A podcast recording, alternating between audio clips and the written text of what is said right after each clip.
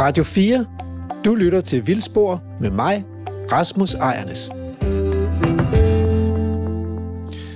Andrew, øh, hvorfor er dit skæg så mørkt? Hvorfor mit skæg er så mørkt? Du ser Jeg farver lidt- det, ikke? Nej, det er det. Men øh, jeg synes, du ser sådan lidt fremmedartet ud. Man kunne godt egentlig tage dig... Jeg kunne godt lige tænke den. Den arabiske halvø, kunne jeg godt lige tænke. Det, jamen altså, jeg er jo, øh, jeg er jo, hvis jeg selv skal sige det, et miskmask af alt muligt. Jeg er jo halvt australsk, men jeg har også, øh, jeg har mellemøstlige rødder. Så du er ikke ren. Nej, jeg, er- jeg er ikke pure blood, men det er du heller ikke. Du er vaccineret, så er du heller ikke pure blood. Skal der ikke mere til? Nej. det er en anden snak og et andet program, tror jeg. Nej, det er ikke. Det er det her program. Fordi det her program handler om at være fremmed. Ja. Øh, det handler om de, de onde fremmede, faktisk. Okay. Jeg synes ikke, du ser ond ud. Nej, det synes jeg heller ikke.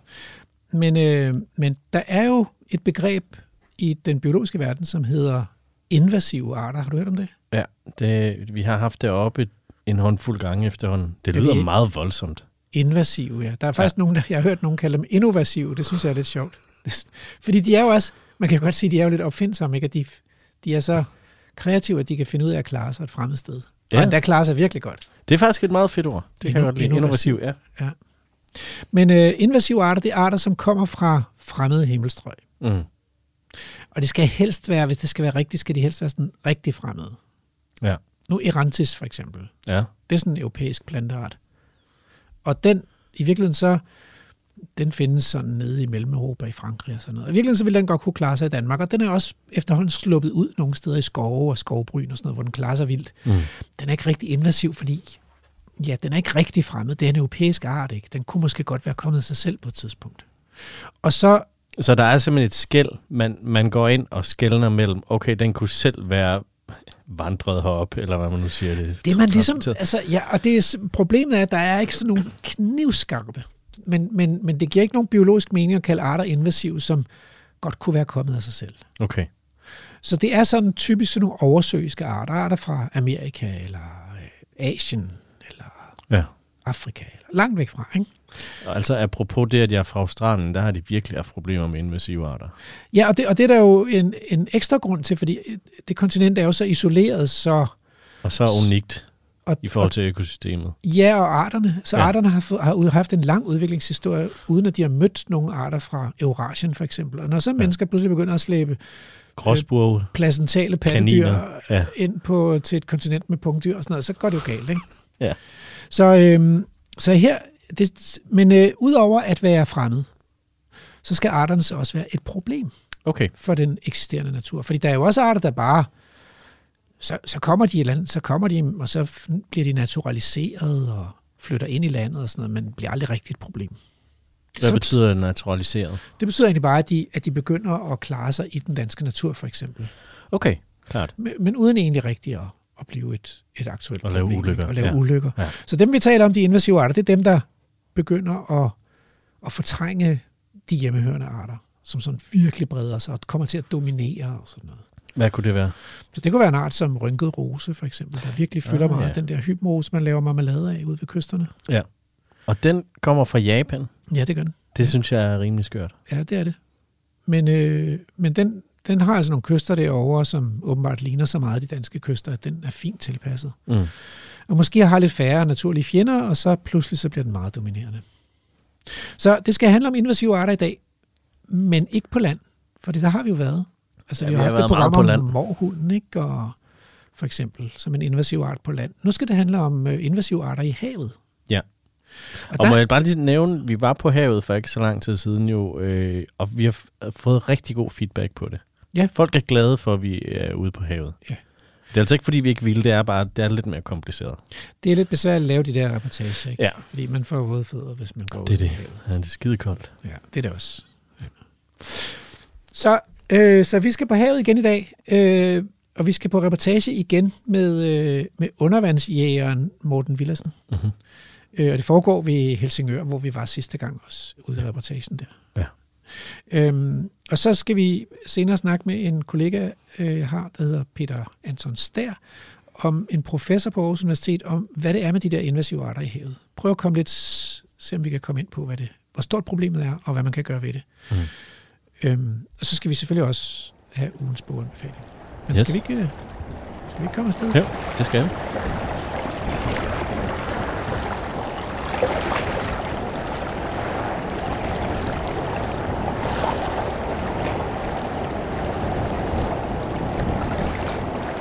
Det er mig, der er Lærke Sofie Kleve. Og lige nu er du på reportage i Vildspor på Radio 4.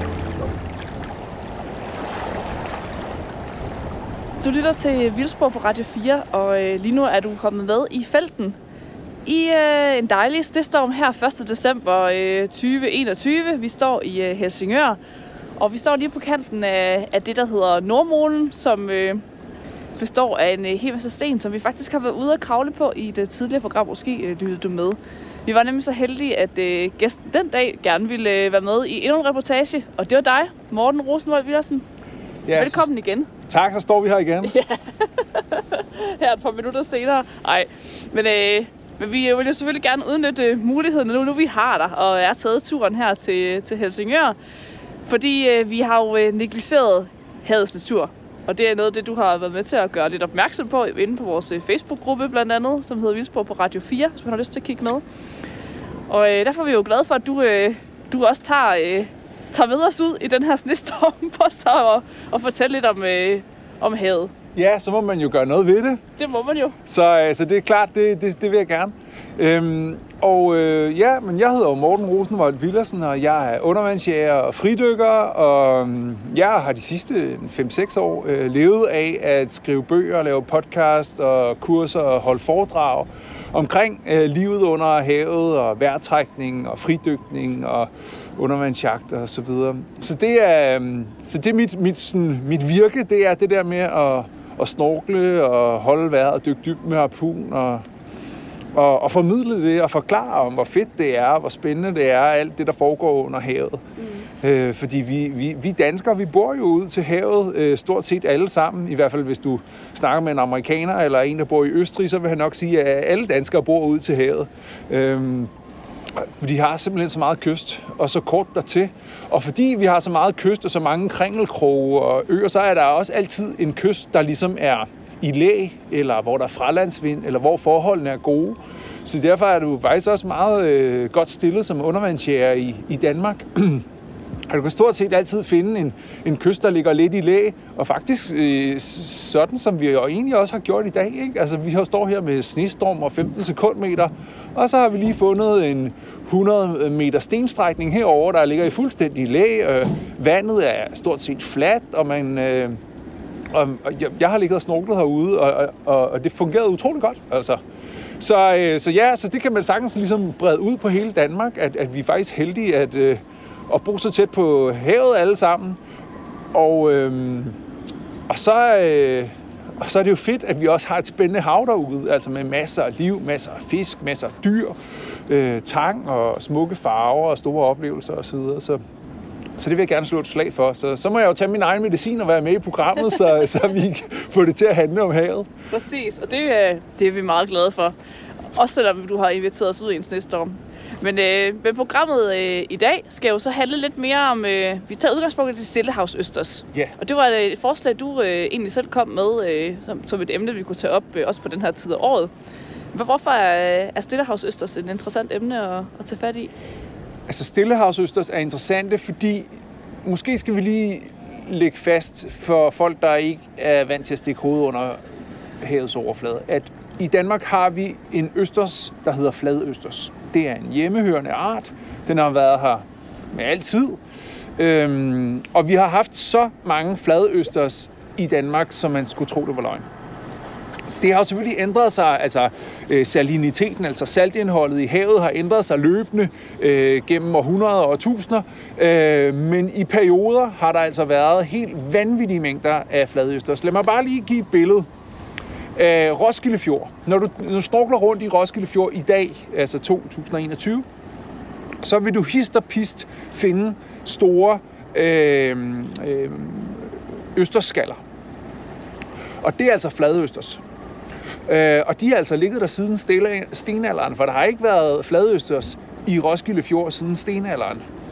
Men men det er så hårdt et materiale, sådan en østerskal, og så kompakt. At, altså, det er ikke som sten, men det er næsten som... Det opleves, det er meget, meget hårdt, og forgår altså øh, utrolig langsomt. Så det ligger altså på havets bund, og øh, ligner noget, du kunne være, øh, hvad hedder det, være en østerskal fra i går, når du møder den i dag. Øh, den er altså nogle tusind år gammel. Men der har været så mange østerskaller i Roskilde Fjord, at man havde et skalleværk. Altså simpelthen industriel opsugning af østerskaller til øh, hønsetilsætningsfoder. Øh, Så man simpelthen har haft støvsuger rundt i hele Roskilde Fjord, og bare har tømt Roskilde Fjord for, for østerskaller. Altså, det er bare for at give et billede af, hvor vanvittige mængder af østers, øh, der har været i Roskilde Fjord. Vi kan jo også se det for alle de her... Øh, man kan sige, vi, vi, danskere er jo et, et, et, et østersfolk, ikke? Altså med, med, med ærtebøllekulturen og køkkenmødingerne og så videre. Det, vi, øh, en stor, stor del af det har jo simpelthen været østers. Vi har bare grov et af østers. Og det har været flade østers. Flade østers. Øh, der var lige et marsvin. Ja, Nå, Søren.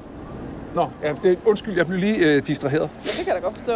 Så se, hvis det kommer igen. Ja, det skal nok. Øhm, men, men, men fladøst er så blevet ramt af en parasit, øh, eller en sygdom, som, øh, som hedder bonamia. Og, øh, og man har ikke rigtig... Øh, man har rigtig knækket koden med det der bonamia, eller sådan. Det er ligesom øh, gået ud over den ene østersbestand øh, af fladøsters i hele øh, Nordeuropa, den ene efter den anden. Øh, så til de har det ikke så godt fladøsters. Vi har en del af fladøsters i, i Limfjorden fortsat, men, øh, men der er altså ikke, øh, men de har altså Bonania, øh, den bestand der. Øh, og det, det går ud over dødeligheden øh, på, på, på fladøsters. Nå, det var fladøsters. Ganske udmærket spiseøsters, fladøsters. Vi har spist dem i årtusinder her i Danmark. Nu er der kommet en ny. Og så ny er den heller ikke. Jeg tror, den har været i hvert fald 50 år. Øh, og den hedder så Stillehavsøsters. På latin har den efternavnet gigas, altså en meget stor øh, østers. Ja. Øhm, og den øh, har altså øh, bredt sig øh, langs øh, Vadehavet øh, og har været en invasiv art. Og det, er, det, som er fascinerende, og det synes jeg virkelig er fascinerende, det er, at øh, stillehavsøsters vokser på hinanden. Mm. Altså, så de laver sådan nogle clusters af, af stillehavsøster på stillehavsøster. Det er klart, at de skal have en sten eller et eller andet til at sidde på til at starte med. Men derefter kan de sidde på hinanden. Og, ligesom, og så begynder vi altså at have det, som øh, på, øh, på biologisprog hedder et biogent rev. Altså, vi har øh, et, et rev, som ligesom er opbygget af levende organismer, eller, eller resterne af levende organismer, øh, her i det her tilfælde skallerne.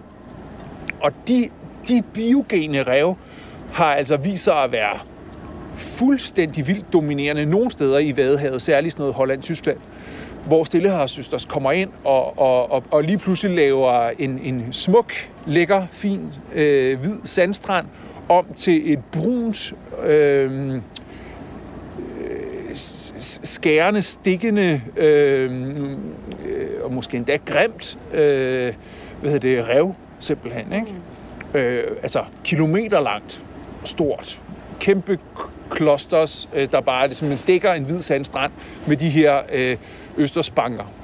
Og, og det går hurtigt også, eller hvad, øh, med Altså- at de etablerer sig oven på hinanden, eller? Jeg ved ikke om, om altså, det er jo ikke sådan, du kan se dem, øh, altså, Nej. fra den ene dag til den anden, men, men, øh, men jeg, jeg tror helt klart, at nogen vil, vil sige, at det er med en voldsom hastighed, ikke? Altså, det, det er sådan, i måske i løbet af 10 år eller sådan noget, ikke? Så, så kan en, en, en, en, en sandbanke forvandle sig til en østersbanke. Ikke? Ja. Og det betyder, at du ikke kan gå på den længere, fordi pludselig er altså, de der store skaller, dem skærer du der på, og, og øhm, kan ikke holde balancen på, og sådan, de rager op og sådan noget. Ikke? Øhm, lidt ligesom hvis du går i, øh, hvis du er i troberne, og så går på et, et dødt koralrev, mm. som er måske blevet blotlagt og ligger øh, ovenvand, ikke? eller som kun er, er, er oversvømmet ved højvand eller et eller andet. Det er heller ikke noget, du rigtig kan gå på. Øh, men det er heller ikke rigtig i live, jo. Det er jo ligesom dødt.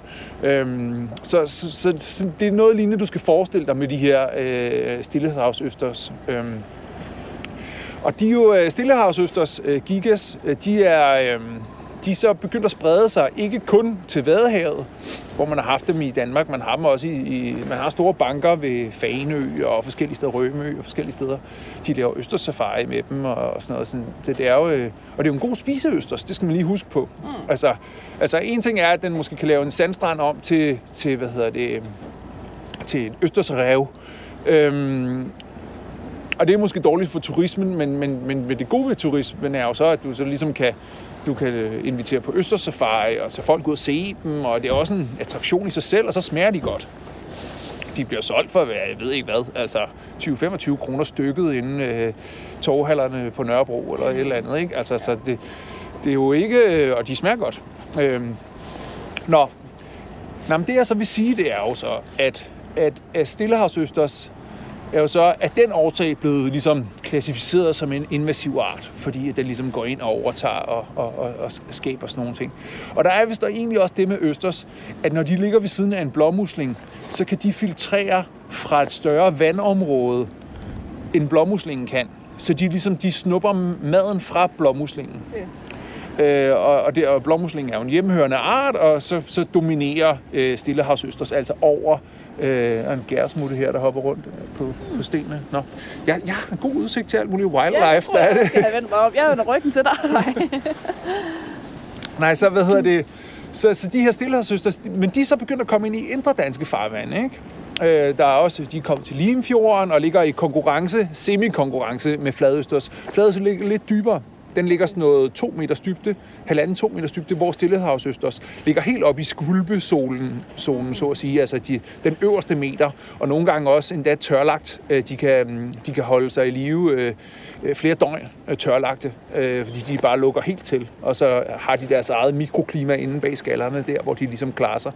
Øhm, så, så øhm, nej, så er den så kommet til Limfjorden, hvor man så kan samle dem også i tusindvis.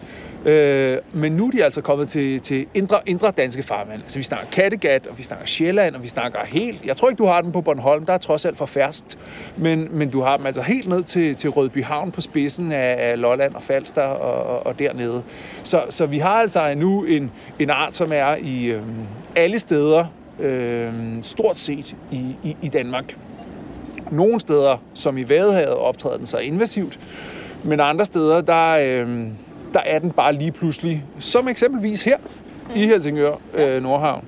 Øh, og for mig er det rimelig nyt, at de er her i Helsingør, Nordhavn. Øh, jeg tror, det var et år eller to eller tre siden, eller sådan noget, at jeg, jeg, jeg faldt over dem, og sådan, hold op, nå, hvad, nå, det, det, jeg kendte dem bare for Limfjorden, hvor at jeg har stødt på dem, når vi var oppe på vores årlige øh, hummerfangstur til nytår der, og så, så plejede vi også at tage lidt østers med hjem. Men så lige pludselig var de også her i Helsingør Nordhavn. Øhm, så nu er, nu er jeg faktisk også begyndt at... at at og, og det, det, der er ved det, det er jo, så er de ikke kun her. Mm. Altså, jeg ved også, de er i Nordhavn, altså i øh, den anden Nordhavn, den øh, Københavns Nordhavn. Og de er, øh, altså, så de er over det hele. De er alle steder, du har en, en, en mole, og du har nogle sten op i skulpezonen. I stort set alle indre danske farvande, så vil du finde de her stillehavsøsters.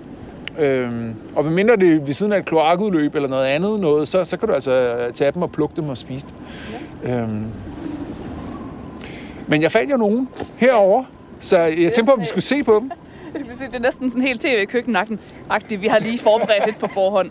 Vi har nogle listers, så du fandt, da, vi, øh, da du var ude i vandet, for du har jo simpelthen været ude i det her, ja, og det er jo faktisk det varme vand her i kulden, fordi der er jo, øh, vi er omkring frysepunktet heroppe på land, og du havde 8 graders øh, ja, dejligt varmt vand, uden blæst og sne. Jeg fryser mere heroppe på land ja. nu her i minus 2 grader, eller hvad her er. Og så sammenlignet med, at det var plus 8 nede i, i, øh, i vandet. Men, men på vej ind fra, fra, fra den der torskesnorkeltur der, så, øh, så svømmede jeg ind over nogle, øh, nogle af de der sten, der ligesom rager op mod overfladen, men ikke helt bryder overfladen. Altså nogen, hvor at hvis der var ultra lavvandet og, og, og, og meget bølgesprøjt, så ville de ligesom nogle gange være afdækket for vand, men, men i det store hele er de under vand, men kun, kun lige akkurat under vand, ikke? Altså måske 30, 40, 50 cm fra overfladen. Sådan nogle sten der. Der kan man altså finde de der øh, østers øh, i, i, i, i ja, stort set hele Danmark. Mm. Så det er molerne og så videre, og så videre. Øh, men også alle mulige andre steder. Men ja, jeg fandt nogen, og så, øh, og så jeg havde faktisk tænkt hjemmefra, at jeg skulle have et stemmejern med, for de kan virkelig sidde fast på de der sten. Ja. Du ved, altså blåmuslinger, dem, dem hiver man bare lidt til, og så, så de der bysustråde, de har, de, de ryger af, og så har du dem, ikke?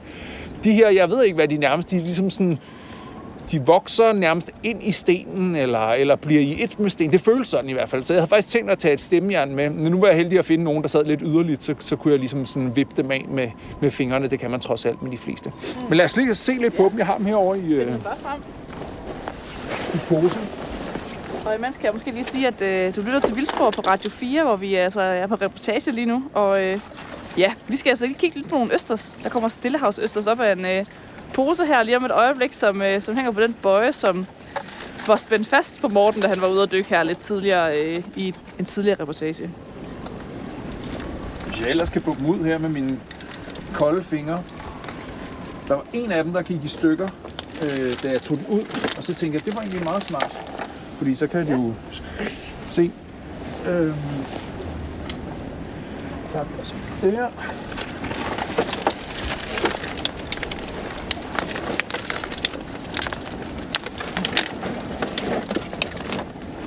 Der og der. Så nu graver de sidste ud her. Det var sådan en ret fantastisk øh, konstruktion. Altså, så, så ro og grov den ser ud udenpå, så er jo bare så altså, yndig, kunne man næsten ja, fristes til at sige.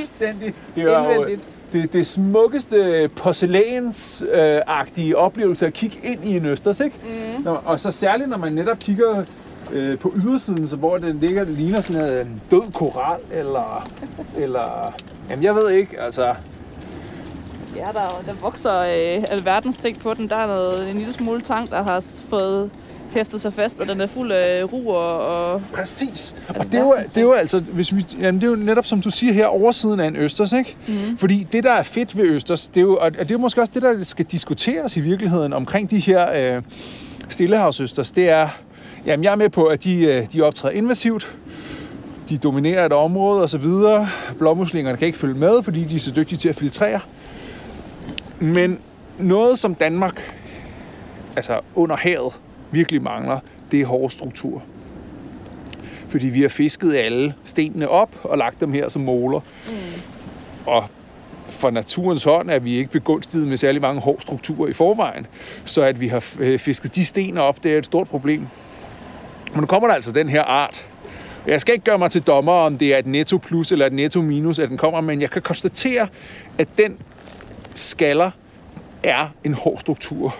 Og vi kan konstatere, at vi, jeg ved ikke, hvis vi skal til arter på oversiden af sådan nogle østers her, så har vi i hvert fald en to-tre stykker, der springer på en østerskal. Øhm, fordi at det er et godt bud for, for, en, for en, øh, en eller anden form for tang, vi har her, og, øh, og nogle ruer og ting og sager. Øh, der var også lige en, øh, en hjertemusling, der var hoppet på den her, der sådan røg af, da jeg pillede af. Ikke? Så, så og der er også... Øh, her er også en lille bitte musling, der har, der har hoppet på den her. Ja. Øhm, så når vi, når vi kan lave de her... Øh, så, så det er jo altså en eller anden organisme, som faktisk kan, kan skabe rev. Øh, jeg ved ikke, om de er lige så øh, gode som alle mulige andre ræve, men, men, men øh, det er øh, om ikke andet fascinerende. Øh, og, og det er helt klart noget, øh, noget dynamik på en eller anden måde, at der kommer øh, nogle af de her østersrev. Og så vil jeg sige, i de indre danske farvande, så, så, så de laver ikke de her kæmpe klosters og store rev og sådan noget. De sætter sig på en sten, og så er de der, so far i hvert fald. Det, er ikke, øh, det, det virker ikke til, der har jo trods alt været øh, stillehavsøsters i de indre danske farvande øh, siden 70'erne, hvor man lavede sådan nogle øh, dyrkningsforsøg og sådan noget. Mm. Men det virker ikke til, at de spreder sig særlig invasivt. Jeg tror simpelthen, det er for færst til, at de for alvor får, øh, får luft under vingerne, skulle jeg til at sige. Okay. Men de er her altså. Ja. Så øh, kan du lide østers, øh, Lærke? Ved du jeg har aldrig nogensinde smagt en østers. Seriøst? Ja. Ej, hvor skægt. Så det finder vi ud af, hvis du kan åbne en. Jamen, ja, den der var jo faktisk Den der er åben, faktisk åben, ja. Øhm, og så hvad hedder det, men jeg har lige min dykkerkniv derovre, Ja. så kan jeg lige, øh, Lad os lige få... Øh, ja, det, det, det tager lige lidt tid, og man skal også Ja. passe lidt på, for Ja. det skal bruges lidt kræfter. Øhm, Jamen, du sagde, at de, de som også øh, klapper ekstra hårdt i, så de, øh, det gør de vel også nu, øh, når de så er kommet... ja, ja, Op i vandet, dels, eller ja, dels det, så, øh, Men, øh, men det er også bare fordi, de er så, de er så robuste i deres konstruktion. Altså. Øh, men den der er jo faktisk lige akkurat kommet ud af vandet. Øh,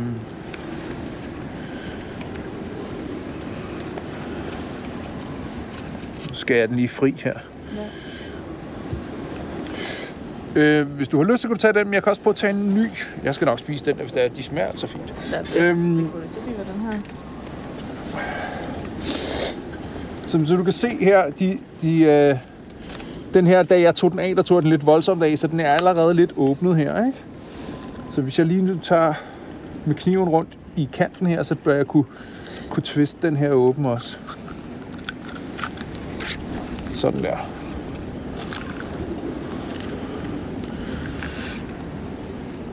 Jeg synes faktisk, den bedste måde at spise øh, øh østers på, det er det, jeg kalder stenalderøsters. Ja. Og det er fordi, jeg tror faktisk, det er den måde, at øh, man gjorde øh, ved stenalderfolkene, da man ligesom tog østers op. Øhm, fordi, ja, som vi har kunne konstatere, de er lidt svære at åbne. Men hvis du lægger dem på i kanten af et bål, ligesom hvis du laver altså sådan nogle øh, bagetofler med, med sølvpapir omkring, ikke? Jamen kanten af et bål, eller på en rist, eller et eller andet, så begynder de, så bliver de jo varmet, og, øh, og de har jo deres egen øh, væske inde i sig, og så begynder de at koge en lille bit smule, og så åbner de sådan, og så, og så øh, på grund af varmen, så har, de, så har kødet lige trukket sig en lille smule sammen, så er det ikke lige så, øh, så er der en lille smule mere struktur i det, når du, når du spiser det. Og det er en lille smule tilberedt, og du har den der røgting fra bålet. Mm. Så det der, og, og, og, så slipper du også for bøvlet med at stå og åbne dem eller sådan noget. Så bare læg dem på, øh, på, på en rist eller sådan noget over et bål, det synes jeg faktisk er den bedste måde. Men der er også noget ved at bare øh, at spise dem fra havet. Mm. Som her. Det smager jo bare øh, rimelig meget saltvand over det, ikke? Ja. Altså. Ja. Det smager faktisk meget godt. Mm. Og nu vi står og åbner dem sådan lidt her øh, uautoriseret på, øh, på kysten, så kan der jo godt smutte noget af skallen ligesom ind på muslingen og sådan noget, så man skal lige sådan... Det bliver sådan en, en øh, lige lovlig meget struktur, ikke? Når man får et lille stykke skal med, ikke? Ja, lige præcis, Ja. ikke? Altså, men altså... Så, så ja, det her det er jo Stillehavsøsters. Det er mig, der er Lærke Sofie Glerup, og lige nu er du på reportage i Vildspor på Radio 4. Og så har der været blåmuslingerne også. Og blåmuslingerne er jo, er jo hvad skal man sige, er jo virkelig øh, en, en, en, en grundsten øh, i, i, i de indre danske farvande. Ikke? Altså, det er, jo, det er jo både fisk, og det er fil, filtration af, øh, filtrering af vandet, og det er jo også æderfugle og, øh, og alle de andre, øh, som, som også spiser blåmuslinger. Det er virkelig, virkelig en vigtig, vigtig fødekilde. Øh, og, og, og, og så er det jo også Øh, det der med den gode sigtbarhed, ikke? Øh, altså at, at når vandet er filtreret, så, så er det pludselig klart, og det vil sige, at solens stråler kan trænge længere ned i vandet, og tanken kan vo- vokse på dybere vand og så videre, fordi solens stråler når længere ned, hvor hvis vi har sådan en algesuppe, øhm, som ja, enten på grund af varme eller næringsstoffer, eller begge dele, eller fraværet af muslinger, at så, øhm, og så kommer solens stråler altså ikke særlig langt ned, og så er det jo ligesom i en skov, altså hvis der er skygge og mørkt, så, så kan der altså ikke vokse tang og, og sådan noget særlig langt ned. Øhm, så det er jo også det er jo et virkelig, virkelig vigtigt, det er måske, det er virkelig en nøgleart, ikke? Altså blåmuslingen i Danmark, ikke? Altså der er virkelig mange ting, der er afhængige af, af, af store blåmuslingesamfund. Ja. Og det er jo et ret almindeligt art, altså dem synes jeg, man ja. ser alle steder. Alle steder. Alle steder. Og så kan man sige, om en, altså, har den det godt, eller har den det ikke godt, og, og er, der, er der... Um, man kan sige, de kan jo ikke tåle at blive trålet, for eksempel. De kan jo heller ikke tåle at blive dækket af mudder. Øh, altså nogle klappladser og havneudvidelser og alt sådan noget. Det kan de heller ikke tåle. Øhm, og så er det jo også udfordringen fra øh, predation fra øh, søstjerner. Øh, altså, at, at, at søstjerner kan, kan ligesom, øh, jeg vil ikke sige udrydde, men, men, men virkelig, virkelig øh, øh, ødelægge store muslingebanker. Øh, så i, steder med rigtig mange søstjerner, så, så kan muslingebankerne have svært ved at etablere sig. Så søstjerner kan simpelthen åbne sådan en blåmusling? Ja, det er meget sejt. De, de placerer ligesom øh, de, deres sådan sugekop-agtige arme på hver side, og så, øh, og så åbner de bare lige så stille, og så skyder de ma- maven ind ja. øh, og, og spiser blåmuslingen. Men de, kan, men de kan altså ikke åbne, åbne en, øh, en, øh, en østers. Altså østers er simpelthen øh, for forsejlet til at øh, ja, nærmest noget som helst kan, kan ja. åbne det. Altså, jeg, vil, jeg, vil, jeg er i tvivl om, der overhovedet er øh, nogle øh, danske arter, der kan, der kan åbne en østers ud over mennesket. Mm. Nej. Jeg har heller aldrig set nogen fugle spise så det skulle næsten være dem, der skulle være... Øh så vil de måske kaste med den, hvis de er for kloge nok. Ja, men det er et spørgsmål, om de kan få dem, få ja. dem, få dem fri, ikke? Altså, ja. fordi at jeg, jeg skal stå med et metalspyd mm. og, og, og bruge sådan rimelig mange kræfter for at bare få den fri, vristet fri af, ja. af stenen. Og hvis man hverken har lige så mange kræfter som mig, eller et metalspyd, så bliver det svært, ikke? Det gør det. Ja, det, kan, det er måske også noget af det, der ligesom er med til at gøre dem så, så invasive, at der, der, der ikke rigtig er nogen, nogen fjender, der, øh, ligesom kan holde de der bestande nede, og det ligesom, ja, ja. laver de store banker der.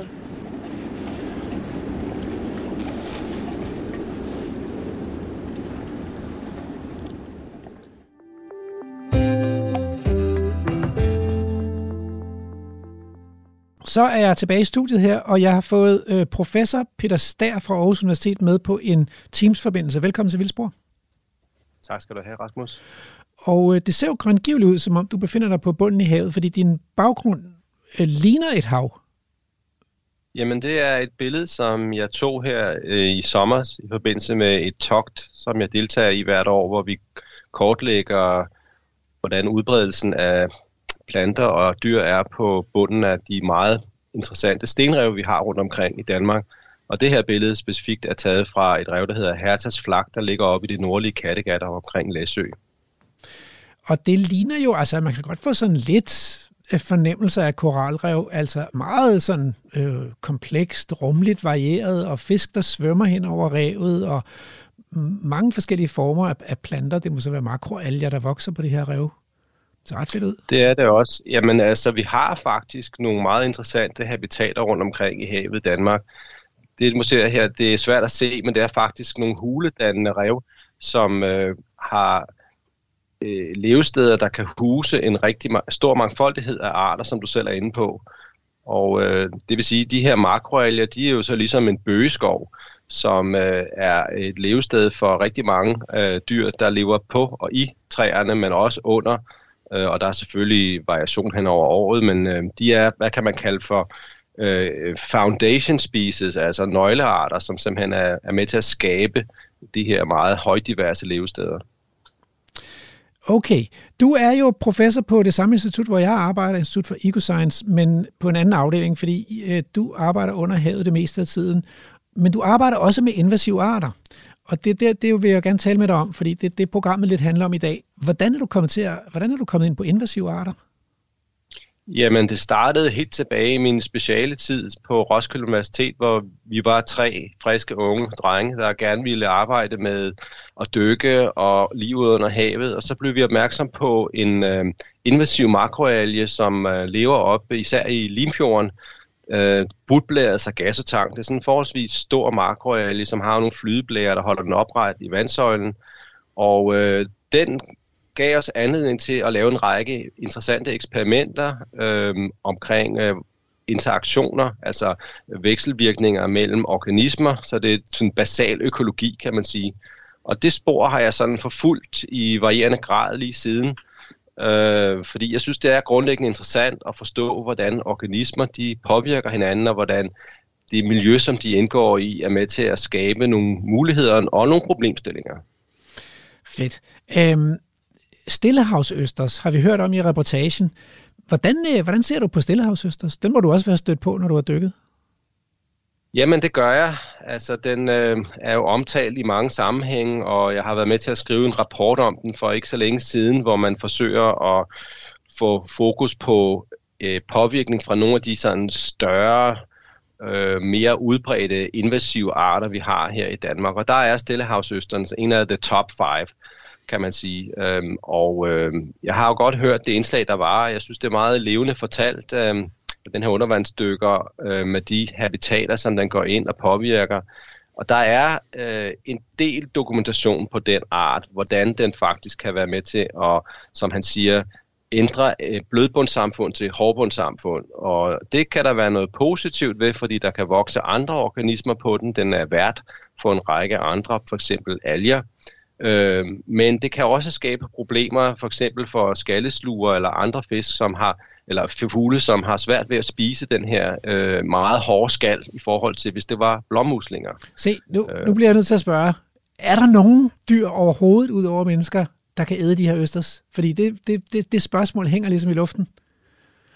Altså, øh, jeg er ikke øh, vidne om, at der skulle være nogen i vores farvand i hvert fald, mm. som skulle kunne tage dem. Øhm, det skulle så være nogle store havpattedyr, der har udviklet. Altså, jeg ved jo op på, på Grønland, hvordan at øh, du har øh, øh, øh, valros for eksempel. De kan jo spise, knuse stort set hvad som helst, men den har vi jo trods alt ikke på, på danske breddegrader. Så, så nej, det vil jeg ikke mene, der er. Mm.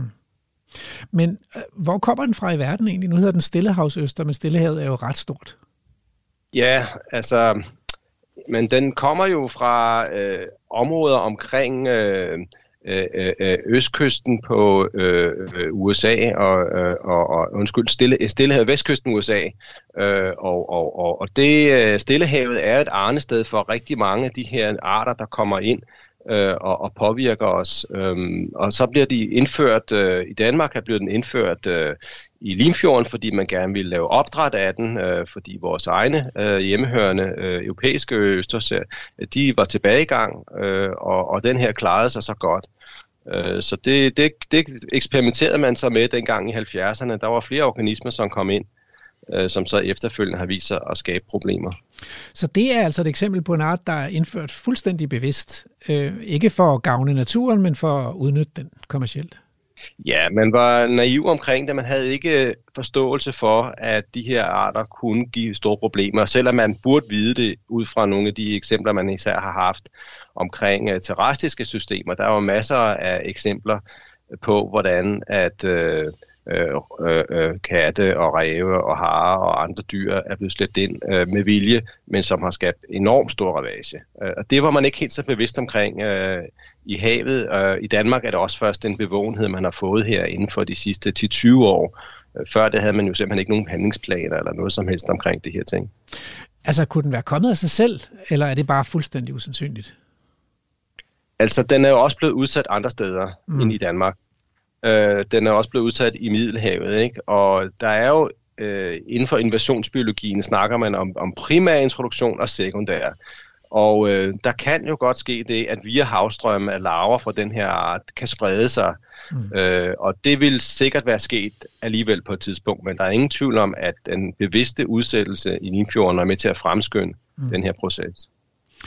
Okay, altså, og, og nu har vi nu har du nævnt, at, at den kan faktisk godt optræde nogle steder som en slags foundation species ved at, at danne noget hård bund, som vi har mangel på. Men, men du nævner også, at den kan være en trussel. Øh, er den også en trussel mod de andre filtrerende organismer, altså Limfjordsøstersen, eller Fladøstersen, eller, eller blåmuslingen, eller, eller andet? Er de konkurrenter? Ja, det er det i lidt omfang. Altså, der er forskellige øh, typer studier, der, der forsøger at, at netop belyse det her med, øh, hvorvidt de kan være med til at, at udkonkurrere eksisterende øh, muslinger for eksempel, øh, og europæisk østers. Og, øh, og det er der eksempler på, at, at de kan. Mm. Øh, men men øh, man ser også meget på, hvad er det så for nogle processer og, og funktioner, som i systemet bliver ændret, når der kommer ind øh, sådan en, en øh, stillehavsøsters. Og der er det så, at man siger, at hvis den kommer ind i eksisterende det, man kalder for biogene rev, altså biologiske rev med forskellige østers for eksempel og, og muslinger, så har den ikke så stor en påvirkning af funktioner. Det kan være sådan noget som, øh, altså om det bliver fra blød bund til hård bund, og tydeligvis. Ikke? Men det er også noget med, hvor effektivt filtreres vandet, øh, ophobning af organisk stof i havbunden og næringsstoffer, øh, påvirkninger på højere trofiske lag i form af, af føde øh, tilgængelighed. Øh, så hvis den kommer ind, hvor der er eksisterende, øh, velfungerende rev, øh, så påvirker den ikke så meget. Det lader ikke til, at den udkonkurrerer øh, de andre arter, øh, men den kan ændre øh, systemer, der tidligere ikke var hårdbund, til, til pludselig at være hårdbund. Og, um, og det der med trofiske niveauer, det bliver du nok lige, der kan godt være enkelte af lytterne, der lige fik den galt i halsen. Altså, når vi biologer taler om trofiske niveauer, hvad, hvad taler vi så om? Jamen det er jo fødekæden, kan man sige. Ikke? Vi starter fra det helt øh, grundlæggende med det, vi kalder for primærproducenterne, som jo i havet er de planktonalger, der er, men også de øh, øh, større makroalger, som sidder på stenene, som skyller op på stranden, som jo så danner øh, fødegrundlag for efterfølgende, at hvis det er de planktoniske, jamen så er det øh, vandlopper, forskellige typer af zooplankton. Øh, vi ser dem jo også, blandt andet vandmænd er jo faktisk en form for mesozooplankton. Øh, og så er der højere fødelag, hvor at du har til sidst så har du fisk, og så har du havpattedyr, og så har du så mennesket. Ikke? Mm. Yes, det var godt lige at få det på plads. Og så kunne jeg godt tænke mig at spørge, om der Altså nu har vi talt lidt om den her stillehavsøsters, men er der andre invasive arter, som bekymrer dig mere egentlig, som havbiolog? Altså, der er jo øh, i Danmark øh, har vi faktisk en hel del af arter, og øh, øh, det, som man lige skal huske på, når man snakker om invasive arter, det er, at øh, det er ikke sådan hugget i sten, øh, hvad der er en invasiv og hvad der ikke er. Øh, og der er en meget sådan negativt øh, lavet forståelse af, at når noget er invasivt, så får man ligesom den der øh, invasion from Mars, at nu øh, går verden at lave. Øh, oftest er det jo sådan, at arter kommer ind som værende øh, nye arter, og så finder man ud af, at det her er en art, som er kommet hertil fra et område, som ligger uden for dens naturlige udbredelsesområde, som på en eller anden måde er assisteret via menneskelig aktivitet, det kan være et skib eller noget andet, kommer den ind. Så siger okay, så er det en ikke hjemmehørende art. Øh, det vil sige, at det er ikke en art, der selv er ved sin egen kraft og spredningsevne kan komme til. Så er der nogle af dem, som går hen og skaber ravage. Og der har vi så de senere år set, hvordan sådan noget som øh, sortmånet kutling for eksempel, det er jo en anden, det er jo sådan en, øh, en lille mørk fisk. Vi har andre kutlinger herhjemme, men den her, den er altså i stand til at på lavt vand og, og virkelig øh, øh skabe øh, ændringer. Øh, vi har også blandt makroalgerne har vi en række arter, som for eksempel den her butblad, altså gassetang, jeg studerede, da jeg var øh, en specialstuderende, som stadigvæk spreder sig og påvirker vi har øh, stillehavsøsters, men så har vi også blandt planktonet, der har vi sådan en, en ribegobbel, som i folkemunden kaldes for, for dræbergoblen, øh, som jo er kommet til øh, og, og, og, og fra Sydamerika blev indført til Sortehavet, og så via floder og andet også er kommet til Danmark, øh, og som man også har været meget opmærksom på. Så det, det, de, de er altså, øh, der er Danmark godt med i the top four, som jeg nævnte her, Øh, Øh, men der er jo samlet set i Danmark, der har vi jo omkring 130 arter, som vi siger, de er faktisk ikke hjemmehørende. Og ud af den gruppe, der er så en mindre gruppe, som vi siger, dem ved vi nok til at kunne sige, at de, er så, de har en negativ påvirkning. Og det er det, der ligger i at være invasiv. Det er altså øh, arter, som er ikke hjemmehørende, men som har en øh, beviselig negativ påvirkning på økosystemerne og arterne. Og den gruppe, den er ikke så veldefineret. Men altså, hvis man skal forestille sig, at noget kan være noget, en, en dræber, ikke, så tænker jeg på piratfisk, det er en dræber, eller, eller sådan nogle spækhugger, det er en dræber, ikke? Men sådan en lille sortmundet kutling, altså, den kan for fanden ikke, eller, eller en goble, en vandmand, altså, come on. Så, så øh, kan du ikke forklare, hvordan kan sådan en lille, en lille sort fisk, eller en, en goble, øh, egentlig være et problem for resten af havets økosystem? Ja, altså man har forskellige studier, der i varierende grad dokumenterer, at for eksempel sådan en, en ribbegobbel, den øh, filtrerer jo vandet, den spiser larver i vandet, og man har fra Sortehavet set eksempler på, at fiskeriet simpelthen nærmest kollapsede, mente man, på grund af, at fiskelarver øh, de blev spist af den her ribbegobbel, som forekom i meget stort antal. Så altså man skal forestille sig arter, som, som er ikke hjemmehørende, som øh, er i stand til at etablere meget store populationer, altså meget øh, tætte bestande, øh, som jo så via deres, altså de, de skal jo leve, de skal have noget at spise af, de skal have et sted at bo, øh, går ind og, og ligesom rydder et område for øh, ressourcer. Altså, øh, og det kan så være fiskelarver, så fiskebestanden går ned. Man påstod på et tidspunkt, at noget af grunden til, at torskebestanden i Østersøen gik ned, det var, at man så, at den her ribbegobbel gik ind og spiste fiskelarverne. Det viser sig nok ikke at være hovedårsagen til, at torskebestanden er gået ned. Øh, men altså, øh, det var i hvert fald det, man så i Sortehavet med nogle andre fisk. Øh, Øhm, og så er der det her med Stillehavsøsters. Går de ind og ændrer fundamentalt på havbunden, sådan at øh, de førhenværende bløde havbunde, som jo også har øh, masser af dyr, og som er grundlag for fiskebestande. Øh, altså hvis det ændrer sig fundamentalt, eller fødegrundlaget for de øh, øh, trækfugle, som kommer ned forbi Vadehavet, at, at det pludselig ændrer sig, jamen så kan det godt have øh, ret store konsekvenser. Øhm, Altså på land, der har jeg det indtryk af, at, at, at nogle af de her invasive arter, de også kommer, fordi der at vi mennesker og vores aktiviteter ligesom har efterladt en niche, en u- uudnyttet niche, som måske ikke ville have været der i et naturligt økosystem, men som nu er der. For eksempel er mange af de invasive plantearter, det er jo så nogle, der, der er knyttet til meget næringsrige levesteder, øh, med ikke særlig mange forstyrrelser. Og det er jo noget, vi mennesker har skabt en masse næringsrige levesteder ude i naturen, hvor vores næringsstoffer er endt, og så har vi fjernet de store græsne dyr og kystdynamikken og alle de der for, naturlige forstyrrelser, og så kommer de her dominante arter pludselig og, og breder sig helt uhemmet. Men er der noget, sker der noget tilsvarende i havet? Fordi havet er jo også påvirket af mennesker på mange måder. Jeg vil sige, det minder på mange måder om det, du fortæller der. Det er typisk sådan nogle systemer, Limfjorden er jo et godt eksempel, som i forvejen er ret forstyrret øh, og næringsrigt. Mm. Hvor at de her en arter, som øh, kommer til, som har, har invasiv karaktertræk. Noget af det invasive, det er jo, at de opformerer sig i ret store bestande ret hurtigt. Det vil sige, at de er ret opportunistiske, de er også næringskrævende, fødekrævende. Øh, så et område med stort fødeudvalg, hvor at, øh, der er nogle mulige levesteder, nogle nischer, der ikke er fuldt besat, fordi de eksisterende bestande har det svært. De er presset. Mm. Øh, så vil de kunne komme til. Så øh, i virkeligheden er min anbefaling, når vi snakker om, og hvordan man skal forholde sig til de her ting, det er at styrke de naturlige levesteders øh, vandkvalitet i det her tilfælde, øh, øh, sådan at, øh, at rigdommen og biodiversiteten af den oprindelige fauna og flora kan øh, være så stærk som muligt. Øh, fordi så, så kommer de typisk ikke ind og bliver så stort et problem.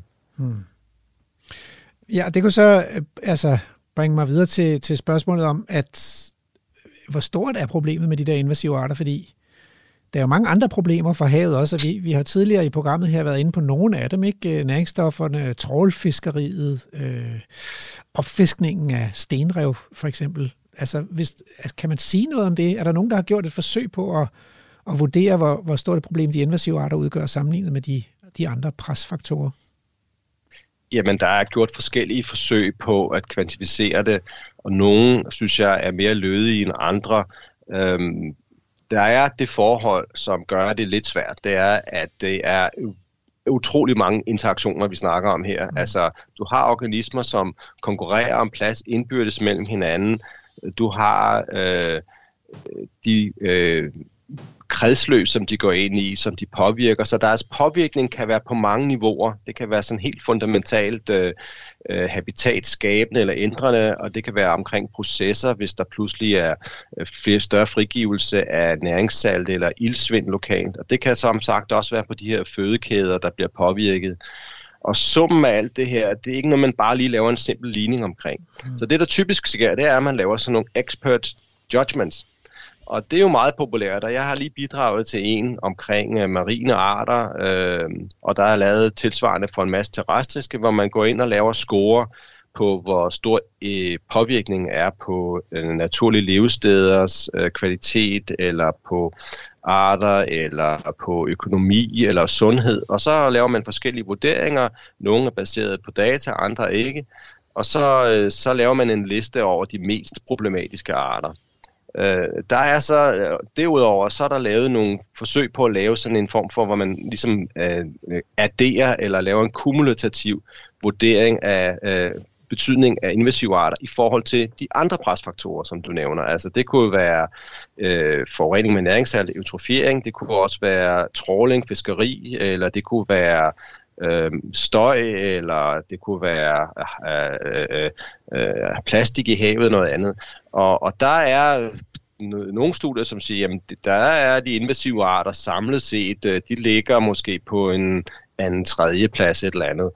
Men altså, jeg vil sige, jeg synes godt nok, når man kigger på de studier, så er det sådan virkelig med øh, øh, den store, hvad skal man sige, man, man, man, man udbreder noget, noget, noget, noget meget ikke et veldokumenteret viden på et meget generelt niveau. Super. Vi samler op øh, i anden time, fordi nu nærmer vi os øh, nyhederne. I anden time skal vi ud på reportage igen til øh, øh, Molen ved Helsingør, og vi skal tale meget mere om de invasive arter. Så øh, øh, hæng på, og øh, vi vender tilbage i anden time. Radio 4. Du lytter til Vildspor med mig, Rasmus Ejernes. Og øh, her i studiet har jeg besøg i dag af professor Peter Stær fra Aarhus Universitet, Institut for Ecoscience, øh, hvor vi taler om invasive arter i havet. Og øh, jeg kom til at afbryde lidt bræt op til nyhederne, øh, så jeg ved ikke, om vi skulle samle op. Du sagde, at de invasive arter måske som kom ind på anden tredje pladsen, når man bad eksperter vurdere, hvor alvorlig truslen øh, var mod havets biodiversitet og, og ø- økologi og miljø og sådan noget. Men hvad tænker du selv? Altså, så, så du godt sådan give et bud? Altså, jeg ville jo have troet, det var trålfiskeri og næringsstoffer, men det...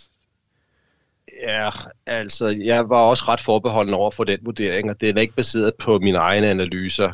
Øh, jeg mener, at det rangerer lavere.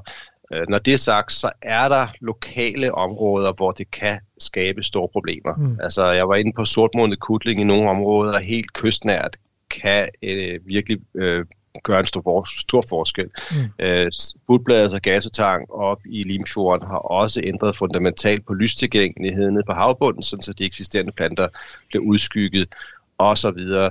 Men, men det her med at sige Danmarks havmiljø sådan generelt, øh, så er vi jo ude i at se på arealer og udbredelse af organismer, og så bliver de her lidt mere lokale bestande, som godt kan blive meget tætte, men lokalt, det bliver for mig at se et, øh, et mindre problem. Det er ikke ligegyldigt, bestemt ikke, mm. øh, men det, det bidrager, men, men altså ikke som nummer 2-3. Jeg vil mm. skyde på nummer 7-8 stykker et eller andet sted dernede af. Men det er ikke rigtig dokumenteret. Det synes jeg ikke, det er. Og noget af grunden til, at det ikke er rigtig dokumenteret, det er fordi, at man altså basalt set, det er ikke så nemt at gå ud og kortlægge, hvad der er af organismer ude i havet. Altså, det er ikke noget, man bare lige gør. Man øh, tager jo prøver rundt omkring, øh, og man dykker, og det gør jeg også selv, men det er nogle forholdsvis små arealer, man forsøger at bruge til at opskalere ud fra. Mm.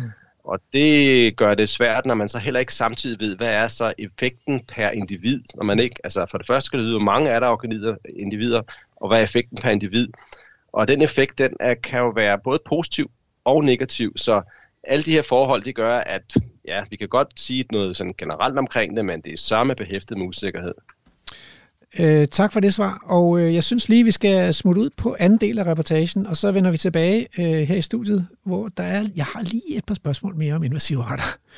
Det er mig, der er Lærke Sofie Klerup, og lige nu er du på reportage i Vildspor på Radio 4. Ja, du lytter til, øh, til Vildspor på Radio 4, og øh, lige nu der er du i felten. Og vi er øh, i dag ude i en, øh, en lettere snestorm, kan man godt sige. Den er vinters første. Vi øh, går her den 1. december i øh, Helsingør, og vi har været ude på, øh, på Nordhavnsmolen. Vi er faktisk i gang med at optage to reportager. Vi har tidligere talt om øh, torsk, og nu har vi talt lidt mere om, øh, om Stillehavs, Østers og øh, og andre muslinger, kan man sige, i de danske farvande. Og det gør vi sammen med dig, Morten Rosenvold Villersen. Og øh, du er jo undervandsjæger. Det er rigtigt. Og vi går her faktisk her med, med alt dit udstyr. Jeg har fået øh, lov til at, at have harpunen her på tilbageturen mod, øh, mod bilerne. Og den er øhm, ikke glat. Og den er ikke glat. Det, det var jeg meget tryg ved. ja, men jeg er ja. undervandsjæger, og øhm, og huserer her ofte i Nordsjælland med, øh, med harpun øh, og kamera og, og så videre. Og i de store søer heroppe i Nordsjælland også, når jeg skal træne dybdedyk og så videre.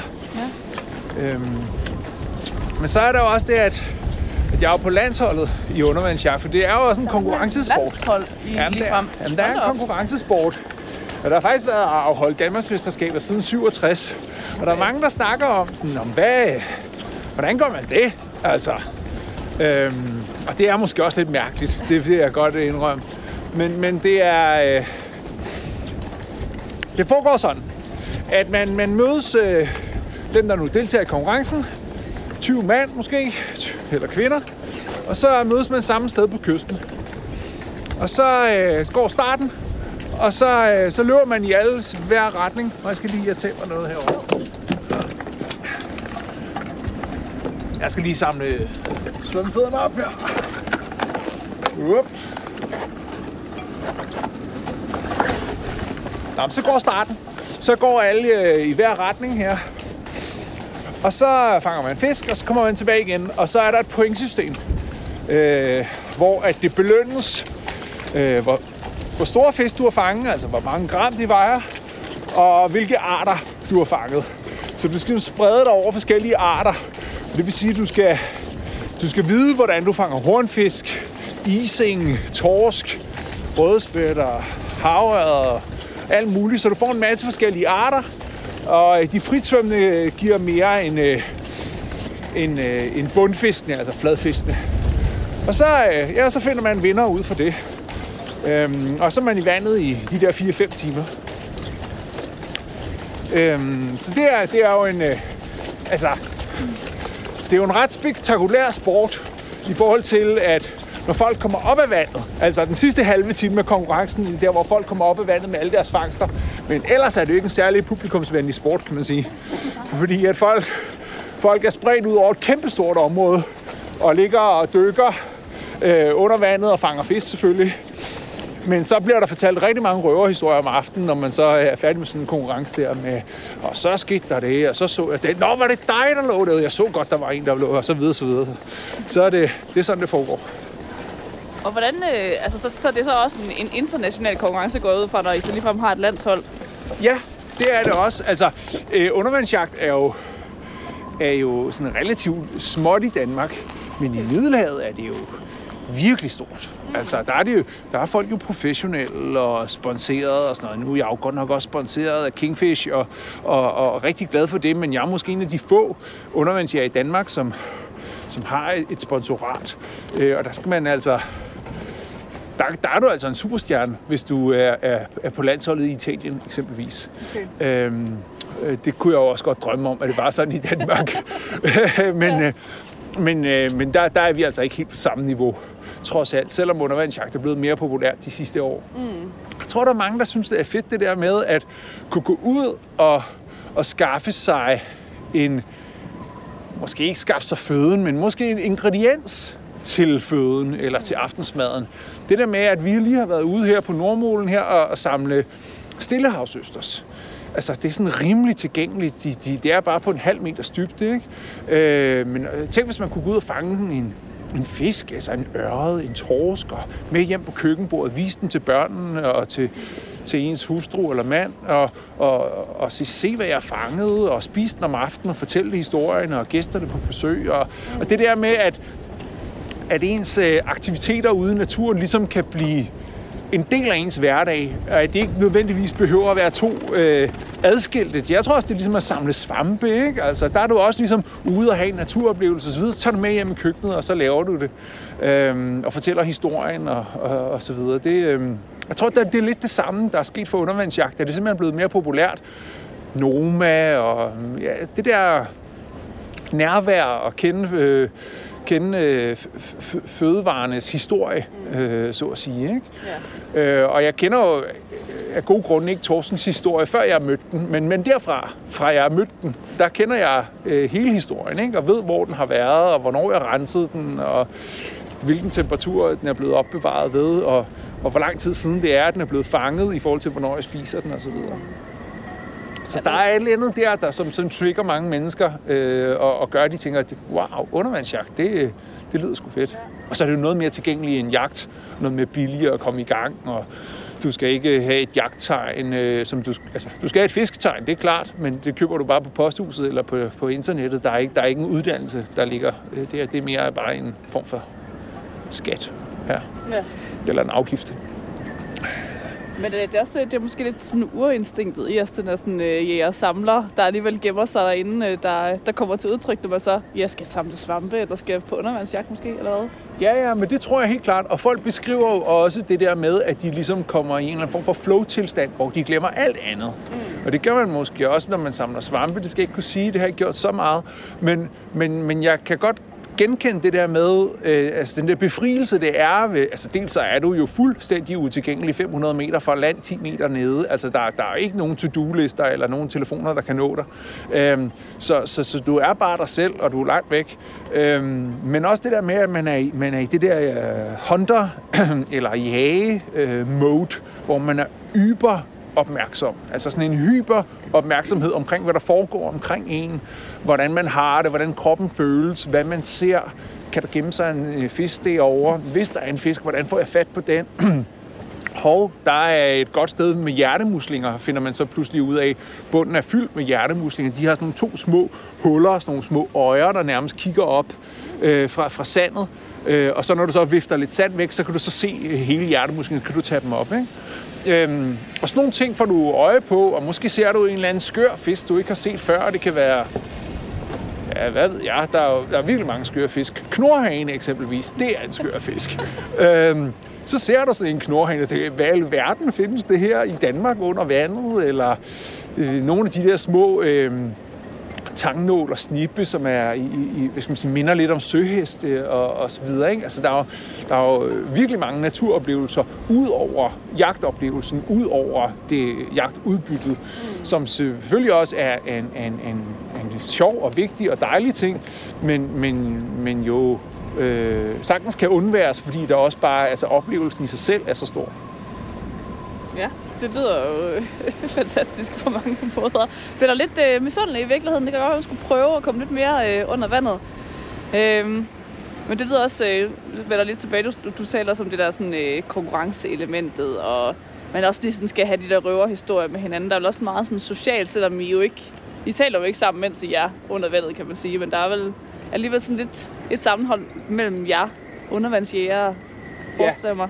Jo, men helt klart. Og jeg vil også sige, at, at øh, undervandsjæger jo faktisk taler en del sammen, fordi når man så er ude, så du er jo kun nede et minut ad gangen. Mm. Øh, eller sådan deromkring, ikke? Øh, og så er du op igen, så kan du snakke med hinanden, og så kan du dykke igen. Altså, så der er ligesom, der er meget kommunikation, og særligt hvis du er ude et par stykker sammen i, med båd, så er der hele tiden en oppe i båden, og, og der er hele tiden en, der er lige ved at, at skulle have noget mad, eller rense en fisk, eller et eller andet. Så der er, der er meget, øh, og så er man selvfølgelig nede og dykke, men der er enormt meget snak, øh, både før, under og efter. Mm. Øh, så det er egentlig kun de der konkurrencer, hvor man, hvor man kører, kører hårdt på, og, og, og, og, øh, og virkelig går efter øh, øh, nogle store, flotte fisk, at der, øh, der, der kan være meget tunnelsyn på, på lige præcis det, ikke? Ja. Men, øh, men ellers vil jeg faktisk sige, at det er en meget social sport, og som du siger, så er der, der er rigtig meget omklædningsrum, sauna, øh, få varme, eller, eller de gange i, i Norge, hvor vi har øh, samlet kammuslinger, ikke? Altså, det, det, den, den største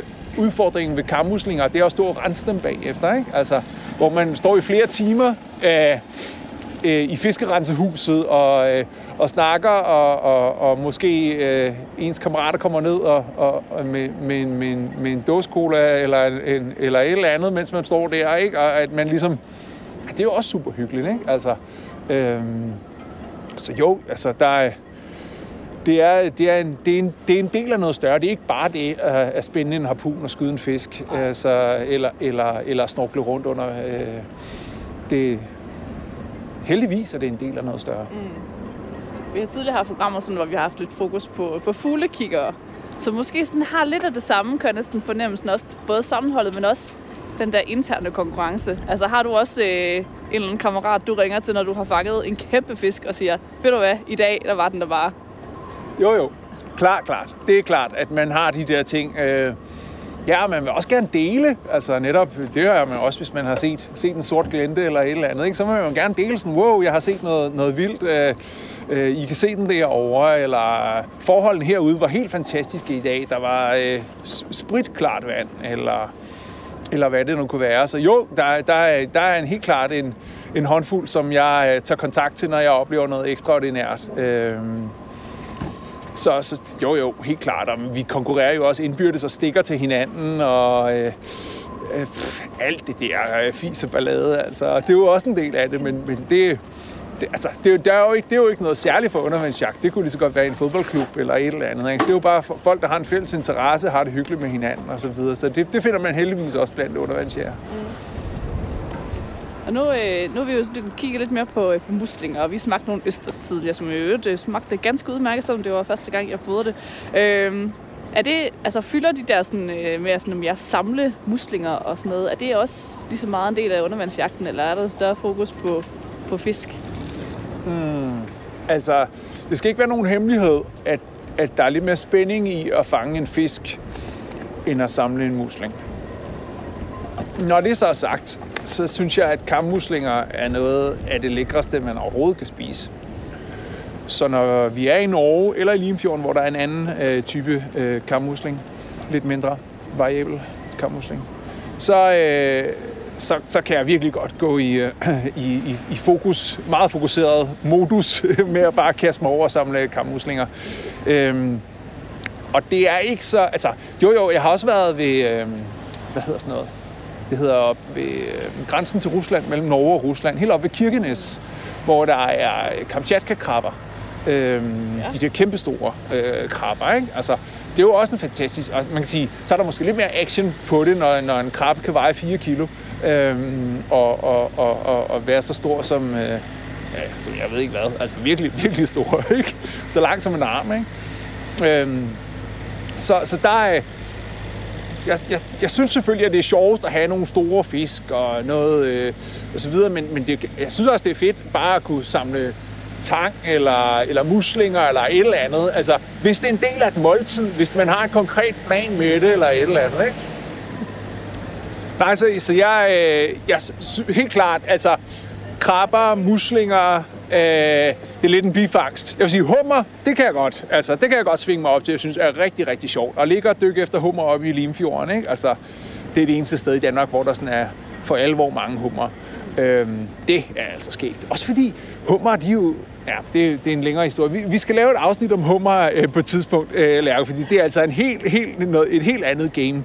Og Limfjorden i sig selv er, er, er lige så forskelligt fra Helsingør som fra Middelhavet. Altså det er... Øh, Limfjorden er noget helt særligt, og hummerbestanden deroppe, og sådan, det er altså virkelig sket.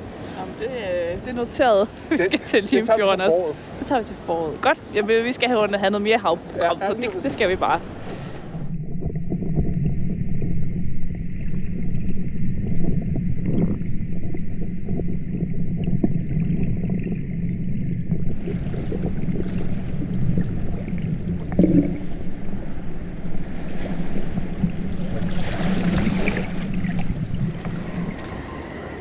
Lytter til Vildsborg på Radio 4, hvor vi er i felten lige nu, og vi står øh, og småfryser lidt om, øh, om tæerne her i øh, Helsingør, efter at have været øh, nede ved, ved, ved havnemålen her, og, øh, og Morten Villersen, som er med som gæst i dag, han øh, har også været i vandet.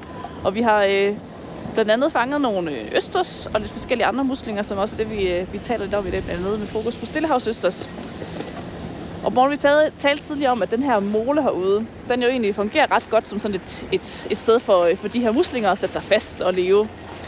Men hvordan er det sådan, øh, ellers med, med sådan nogle naturlige rev rundt omkring i Danmark, hvor, øh, hvor de kan sidde? Er der, er der meget af det? Jamen altså, øh, ja, det er der. Der er mange sten mange steder, men, men der er heller ingen tvivl om, at der har været flere, end der er nu.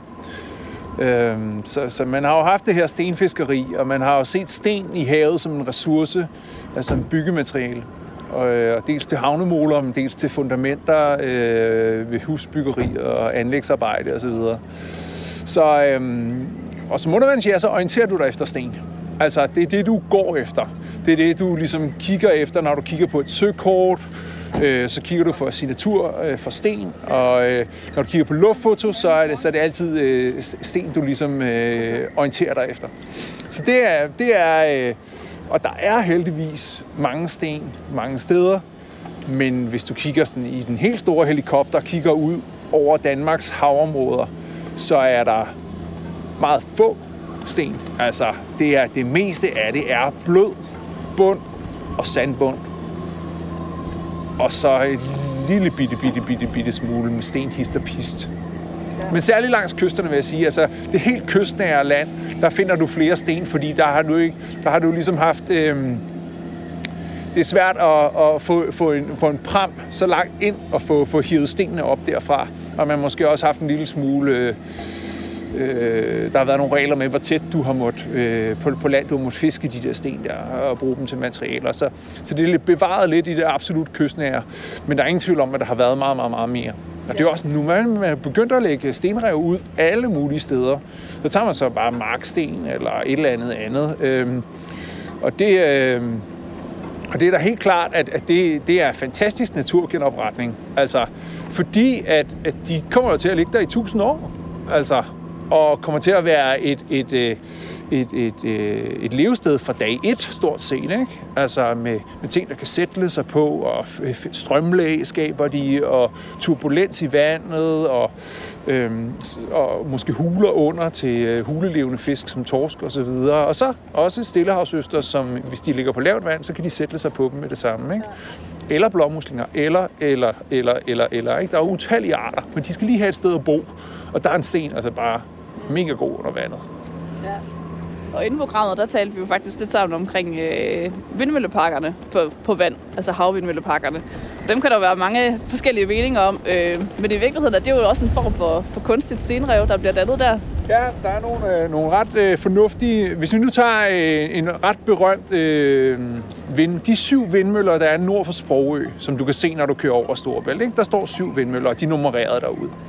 De er sådan... Øh, de er virkelig gode steder til fisk, fordi at de står fra 6 til 17 meters dybde, øh, gradvist dybere mod Fyn, og, øh, og nede på bunden omkring deres fundament, der ligger der store sten, som ligesom er skabt for at stabilisere de her øh, vindmøller, og der er nogle konstruktioner, der ligesom er lodrette og vandrette dernede, som bare er, er virkelig gode steder for fisk. Så det er et fantastisk sted at dykke, og samtidig er det et sted, du ikke må øh, erhvervsfiske. Du kan ikke tråle der, fordi det er ligesom en vindmøllepark og så videre, så det bliver også en lille bitte fiskereservat. Mm.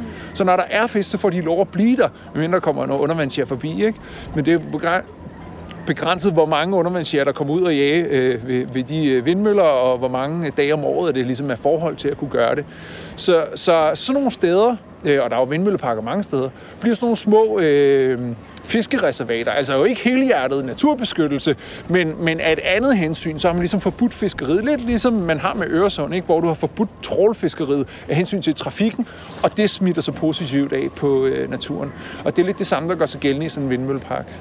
Ja. Nu, og nu, det kan godt være, at jeg øh, er på, på gal øh, retning her. Du, så hvor du rette mig, men jeg synes også, at jeg i forbindelse med, at man så taler om de her havvindmølleparker, har talt om, at, det, at mange af de steder, hvor man så gerne vil sætte dem, er typisk noget, hvor der er lidt lavt vand, så der, så der ikke er så langt ned til bunden, hvor man skal, skal bygge de her vindmølleparker. Og det er tit nogle steder, hvor, hvor fisk måske gider. Altså er der, øh, er der omvendt nogle problemer der i forhold til, til sådan nogle andre menneskelige påvirkninger, som for eksempel det? Det kan der sagtens være. Altså, jeg vil generelt sige, generelt er anlægsarbejde, altså menneskelig anlægsarbejde i naturen, jo noget skidt. Altså, så så, øh, så der, der kan sagtens være en masse tab, udover at der også er nogle gevinster ved at lave sådan en vindmøllepark på, på naturkontoren. Øh, det fulde overblik har jeg ikke, men, men det lyder meget plausibelt, at når du placerer så store ting og laver store anlægsarbejder uanset om det er til lands eller vands, at så, øh, så, så koster det altså på, på den natur, der var der i forvejen. Og det kan meget vel være gydebanker eller, eller meget produktive sandbanker, som jo også ligger øh, ofte lavt. Øhm, altså at de, de, de lave sandbanker til havs kan også være super produktive. Altså et godt eksempel på det er jo ude i Nordsøen, hvor du har nogle af de der øh, meget, meget produktive sandbanker, der ligger mellem Danmark og England, øh, hvor man nu snakker om at lave energiø og så videre og så videre. Og det er jo også det er helt klart, et, et, der, der er et stort, stort tab der øh, med sådan nogle store anlægsarbejder. Mm. Øh, og det er måske også en lille smule fattigt at ligge og dykke rundt på en havnemål eller på et vindmøllefundament eller et eller andet, når vi kunne have rigtig vild natur med store stenrev og øh, naturligt forekommende lavvandede øh, sandbanker, som var øh, produktive for det, netop fordi de var så lavvandede osv. Så, øh, så, så, så det er jo altså det er kun en... Øh, vi, vi lader os kun nøjes når vi glæder os over et vindmøllefundament, eller et, eller et, et sunken skib, øh, eller en havnemole, hvor vi i virkeligheden skulle have store huledannende stenrev, øh, hvor at fiskene... Øh, øh, ja, faktisk der, hvor fiskene boede, øh, før vi fiskede dem op. Ikke? Ja. Så er du lige sunken skib. Altså, er det et godt levested? Ja, ja, vrag er super. Altså, vrag er jo, er jo en, en kæmpe stor, hård struktur øh, på bunden. Og dem mangler der af, og de er meget ofte huledannende. Lastrummene er særlig øh, gode til torsk, typisk. Så det, jeg, øh, jeg tit undervandsjærer på vrag. Øh, og det er jo også spændende i sig selv. Altså, det er jo sådan helt øh, actionman-agtigt. Altså det der med at komme ned og under vandet og ind i, en, i et rum og lyse. Og her var kabysen, og her var trappen ned til lastrummet. Og så kigger man ind af, et koøje, og så står der en stor torsk. Ikke? Øh, så det her, altså, jo, jo, jo, vrag er fantastisk gode undervandsjæger på. Og det er helt klart, der, hvor man finder øh, den største forekomst, øh, lokal forekomst af, af torsk øh, i dag i, i de fleste farvand. Mm. Det er på Vrag. Okay. Og så kan man også lige finde en skat, måske. Det, det, det er lidt sådan, det skal Ja, når man hører om Vrag, så tænker jeg straks, øj, så er der et eller andet gemt skat. Jo, jo, det skal nok være. Jeg, jeg vil sige, som undervandsjæger, så, så, så det, det, er ikke, det er ikke det, vi fokuserer på. Der er den store skat, det er en 7 kilos torsk. Ja. Jamen, det, er, det må da også være en skat, det kan jeg sagtens se. Jeg tror, nu synes jeg, at vi fryser rigeligt. Ja. Er vi ikke enige om det, det øh, hele vejen rundt om... Øh... Jeg skal have noget varmt te. Ja, ja. Det, kan, det kan jeg godt forstå. Var noget varme på bilerne og øh, ja, ja, ja. Ja, varmet på tæerne. Men øh, tusind tak, Morten, fordi nu har du i virkeligheden brugt øh, adskillige timer sammen med os her øh, i kulden i dag, og det er vi virkelig glade for. Så tak for det. Jamen, det var rigtig hyggeligt. Det er godt. Og vi, øh, vi ses jo så nok ved Limfjorden, eller et andet spændende sted til et, øh, et senere program. Lad os gøre vi ikke det. sige det? Lad os gøre det. Tak for i dag.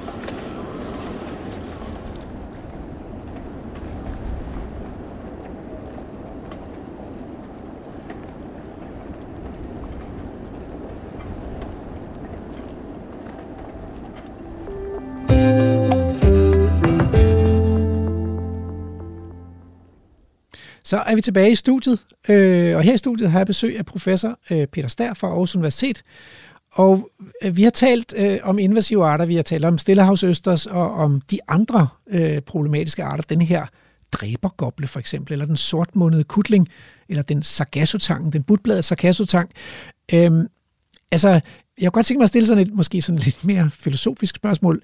På land, der er der en tendens til, at de invasive arter bliver ret sådan demoniseret. Altså, der er gode arter, og så er der onde arter, og de virkelig grusomme arter, det er så de invasive arter, de er så i den sidste kategori, ikke? Øhm, og, øhm, øh, og det er jo måske også derfor, man kalder dem dræber. Det kender vi jo også fra, fra land, vi har dræber sneglen, ikke?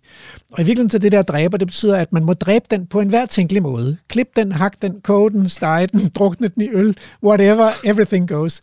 God altså, Ja, men, øh, men er, er stemningen over for de invasive arter i havet lige så ond, som den er på land? Retorisk, ja. Så bruger man de her ord for at skabe opmærksomhed. Det er der mm. ingen tvivl om, at det fungerer jo også ret godt. Jeg synes, det er tvækket svært, fordi man jo samtidig er med til at demonisere, som du selv siger, nogle arter, hvor vi i virkeligheden ikke nødvendigvis ved, hvor slemme de er. Mm. Uh, man skal også huske på, at uh, det er jo ikke alle nye arter, der kommer ind, som er invasive. Øh, det er jo lidt ligesom man siger om alle fremmede, der kommer til Danmark, er et problem. Ikke? Altså, det er de jo ikke, vel? heldigvis. Øh, så øh, man er nødt til at forholde sig en lille smule mere objektivt til, jamen, hvad er det så for nogle egenskaber, de nye arter kommer ind med, og er de kun negative, eller kan der også være nogle positive? Så for eksempel sagasotang, som jeg også så arbejdet med, det viser jo, at ja, den udskygger andre planter, men den er også levested og fødegrundlag for en række af de øh, invertebrater, altså virveløse dyr, som der lever i tangen, altså, som jo så skaber fødegrundlag for fisk og så videre. Mm. Mm. Øh, og, øh, den, øh, men så havde den sådan, at den bliver øh, nedbrudt hen over sensommeren, så kunne den i nogle perioder danne sådan nogle modder nede på havbunden, så når de bliver nedbrudt, så skaber det ildsvind, og, og det er jo ikke godt. Så øh, der kan være positive, der kan være negative, men de overvejende effekter er nok negative for de her organismer. Mm. Men øh, jeg synes, man, man, som du siger, skal passe på med at demonisere dem. Øh, og man må også erkende, at øh, der er jo også tale om, for nogle arters vedkommende, at de bliver en bestanddel, som måske beriger vores natur. Det vil så sige, det er de arter, der ikke er invasive, men bare er nye, som er med til at øge diversiteten herhjemme. Altså, øh, oppe på land, øh, der, er det jo, der er det jo også sådan, at hvis man kigger lidt på, på nogle af de invasive arter og det, deres typer af problemer, så viser det sig, at der er jo hjemmehørende arter, der har de samme typer af problemer, altså som, som også er aggressive og dominante og, mm. og sådan. Og jeg kan heller ikke lade være med at tænke på, at jeg tror, Morten på et tidspunkt i reportagen nævner de her søstjerner, ikke, som sådan går ind og æder muslinger ja. og sådan noget. Altså, naturligt hjemmehørende arter, de kan jo også indimellem være et problem, øh, hvis de pludselig bliver for talrige. Jamen, vi har jo flere eksempler på arter, som på vores breddegrader er naturlige, for eksempel strandkrabben, ikke? Som jo er et kæmpe invasiv problem i omkring New Zealand og Australien. Mm. Øh, men den er jo faktisk også en problemstilling herhjemme, fordi der er så mange af dem. Altså, jeg lever hernede ved Roskilde Fjord til ude og fisker garnfiskeri. Ikke? Altså, jeg skal have en stor hammer med for at få de der sataner ud. De er over det hele. Altså, der er jo krabber over det hele nu, og det er jo også fordi, det er et forstyrret system, men det er jo også fordi, det er nogle opportunister, som forstår at klare sig i et forstyrret system. Mm. Blandt makroalgerne har vi jo tidligere med, øh, når der var meget næringssalt med atrofiering, haft opblomstringer af søsalat, som mange måske husker, ikke? og det ligger og rådner i strandkanten og, og stinker. Øh, så der er jo masser af eksempler på hjemmehørende arter, som kan skabe øh, om en meget større problemer mm. end de nye invasive arter. Du lytter til Radio 4. Øh, på land, der taler man også om, at problemet med invasive arter, det er størst på isolerede øer.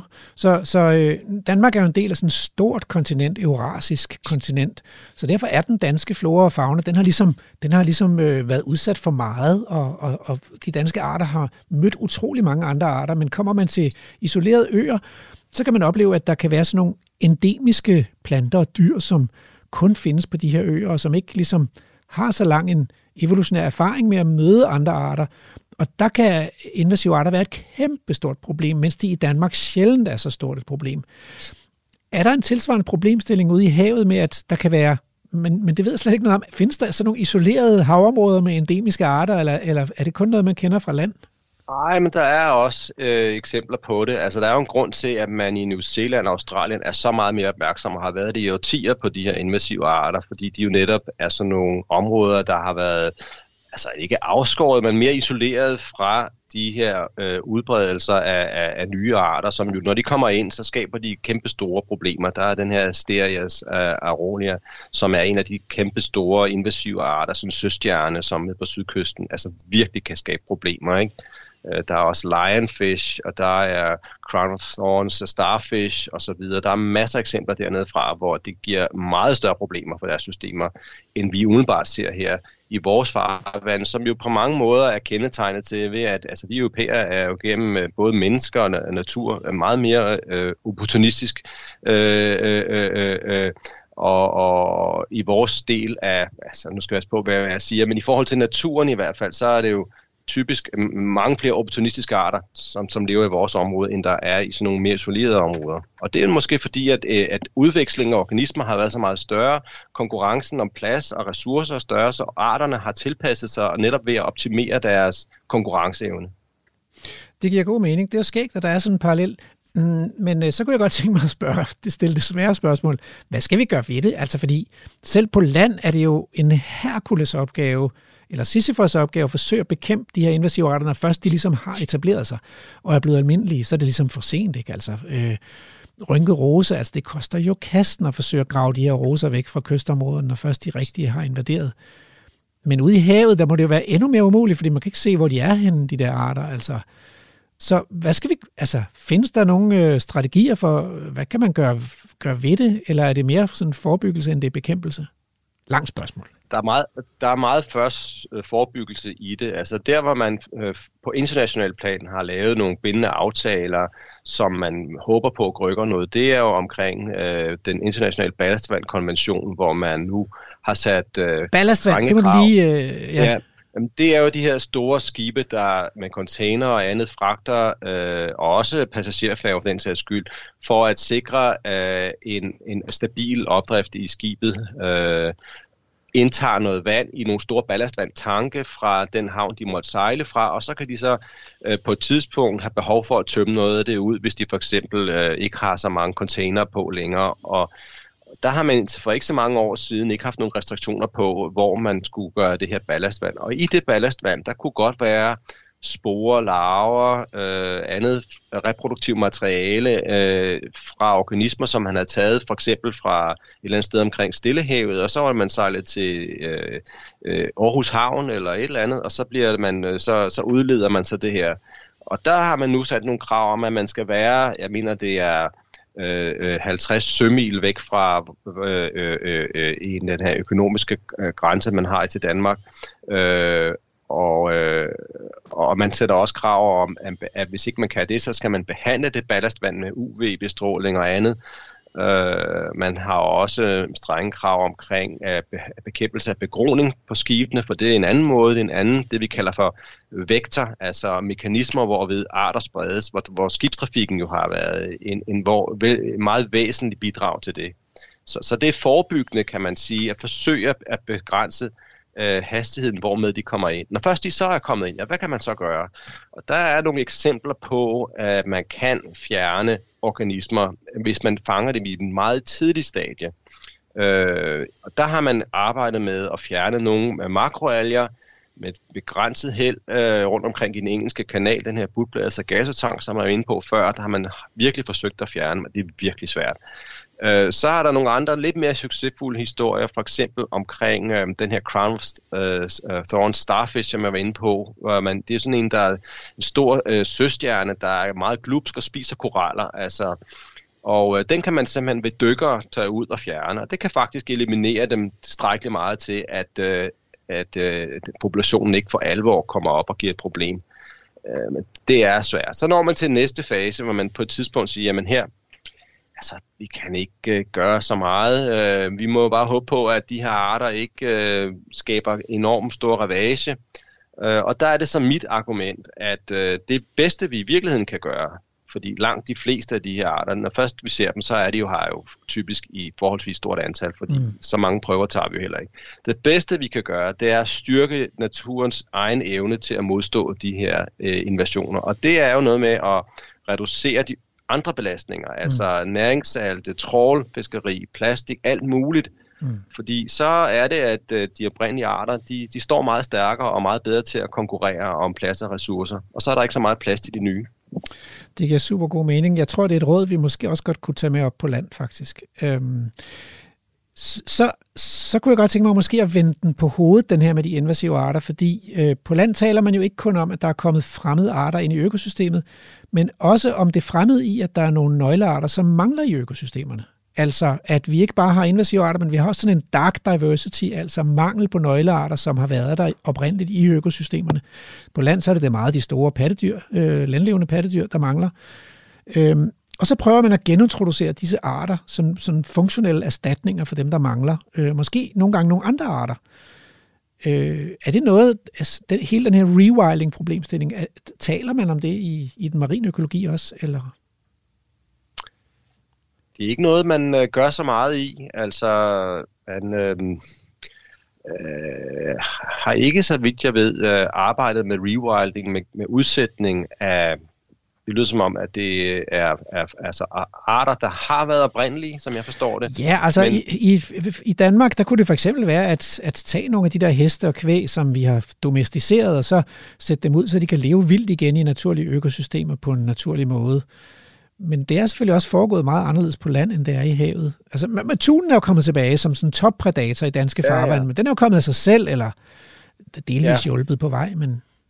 Altså det, man begynder at være mere fokus på nu, det er øh, genetablering af tabt natur. Og mm. det er jo blandt andet de her stenrev, som er huledannende, og øh, hvor der er masser af organismer, blandt andet store tangplanter, som kan etablere sig, som er nøglearter. Og det er simpelthen fordi, man har fjernet sten øh, og dermed levesteder igennem årtier. Det stoppede man sig med for en, en 10 år siden. Ikke? Og man har en gode eksempler rundt omkring fra, at man kan genetablere sådan nogle stenrev, også med ålegræsingen, som er nogle andre store habitater. Øh, og også med nogle af de biogene rev med udsætning af, af muslinger, øh, som jo filtrerer vandet og, og skaber fødegrundlag osv. Så, videre. så det, ved ikke om det hører under kategorien rewilding, men øh, det er jo en måde på at, at forsøge at forvalte naturen på en mere aktiv måde. Og det ser jeg lidt som et paradigmeskifte inden for øh, forvaltning af, af de vores åbne havområder, hvor vi jo i årtier har fokuseret på at reducere belastningerne øh, med, øh, og så ud fra ønsket om og håbet om, at så vil naturen på et tidspunkt vende tilbage. Så må man bare kende, at vi skal altså gøre noget aktivt, fordi vi har mistet nogle levesteder, og det går utrolig langsomt øh, at øh, øh, få genetableret naturens balance, fordi at vi har forstyrret den så meget, så forudsætningerne er øh, fundamentalt anderledes, end, end de var oprindeligt. Peter Anton Stær, professor på Aarhus Universitet, tusind tak for en meget interessant samtale om invasive arter med videre øh, i vores havområder i Danmark. Tak for det. Tak fordi jeg måtte være med. Så, øh, så er det tid til noget helt andet. Det er nemlig tid til ugens boganbefaling. Og hvem skal vi have med i dag, Andrew? Det er mig. Dig?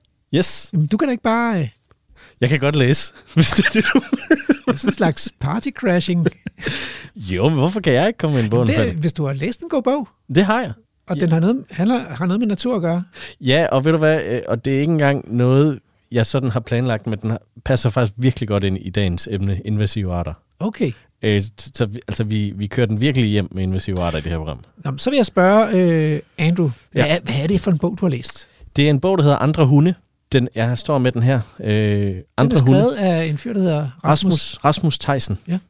Øh, en ung forfatter. Øh, grunden til, at jeg ved, at han er ung, det er, fordi jeg faktisk har undervist ham i engelsk i, øh, på Aarhus Katedralskole i sin tid, da jeg var øh, underviser. Og øh, øh, det behøver vi ikke snakke længere om, men jeg kunne Det, for det allerede... skulle jo åbenbart ikke være det, han skulle arbejde med. Så. Øh, nå, men altså, det er jo noget litteratur, jeg Ja, ja, har introduceret ham for. Jo, ikke? det er det. Jeg tror ikke, det er min skyld. Øh, men den er virkelig blevet rost, den her bog her. Den hedder Andre Hunde, som sagt. Øh, men, men lige inden vi skal snakke om den, så synes jeg, altså, jeg kunne godt mærke, at Rasmus var lidt et, et specielt menneske, så jeg er ikke overrasket over, at han har skrevet en bog, og han har endda været i deadline og alt muligt om, for at fortælle om den her bog her. Fordi den handler om at være dansker i Grønland. Ja, du kan jeg, godt få lov til at kigge på den. lige, Ja. fordi det er jo ikke hver dag. Normalt så har jeg folk med på Teams, så nu kan jeg sådan du, mærke nu, bogen. nu kan du røre ved den, ja. ja. Øh, den handler om at være dansker i Grønland. Øh, man ved, øh, hovedpersonen hedder ikke, en, jo, perso- hovedpersonen hedder jo nok noget, men ikke i bogen, der får man ikke øh, hovedpersonens navn at vide. Øh, og den her person er taget til Grønland, som sagt, i en by, øh, eller et område, der hedder Etar. Det ved ikke, om du kender til, øh, Rasmus. Du har jo lidt kendskab til Grønland, som vi skal snakke om senere. Grønland. Jamen, det synes jeg, at vi, skal lige vente med. Nej, det ved jeg ikke, hvor ligger hen. Det ligger, øh, det ligger ret langt væk. Øh, Grønland er jo et kæmpe land, må man sige. Det er det. Øhm, og øh, det starter altså rimelig hæftigt med, at han arbejder på det lokale bibliotek, Mm-hmm. og så lige pludselig så, jeg tror det er hans leder, øh, får et eller andet flip. Så han løber udenfor og sparker en hund til døde. Og det starter ligesom, så lukker det her bibliotek, fordi han er ligesom lederen af det her, ikke? Og så får øh, hovedpersonen et nyt job for en dansk entreprenør i byen. Det viser sig bare, at den her entreprenør er, er ret shady. Øh, han, øh, han bygger alt muligt og behandler generelt ikke, øh, hvad hedder det, grønlænderne særlig pænt mm. i byen. Øhm, der, den har sådan lidt krimi-elementer, men det, jeg synes, der er mest interessant, det er det her med, hvor godt han beskriver øh, at komme til Grønland som dansker. Mm. Og jeg ved også, at Rasmus selv har været på Grønland øh, og bo. Så jeg, den er ikke autobiografisk, men jeg er ret sikker på, at der er nogle elementer af, hvordan han selv har oplevet det mm. deroppe. Sådan noget selvoplevet.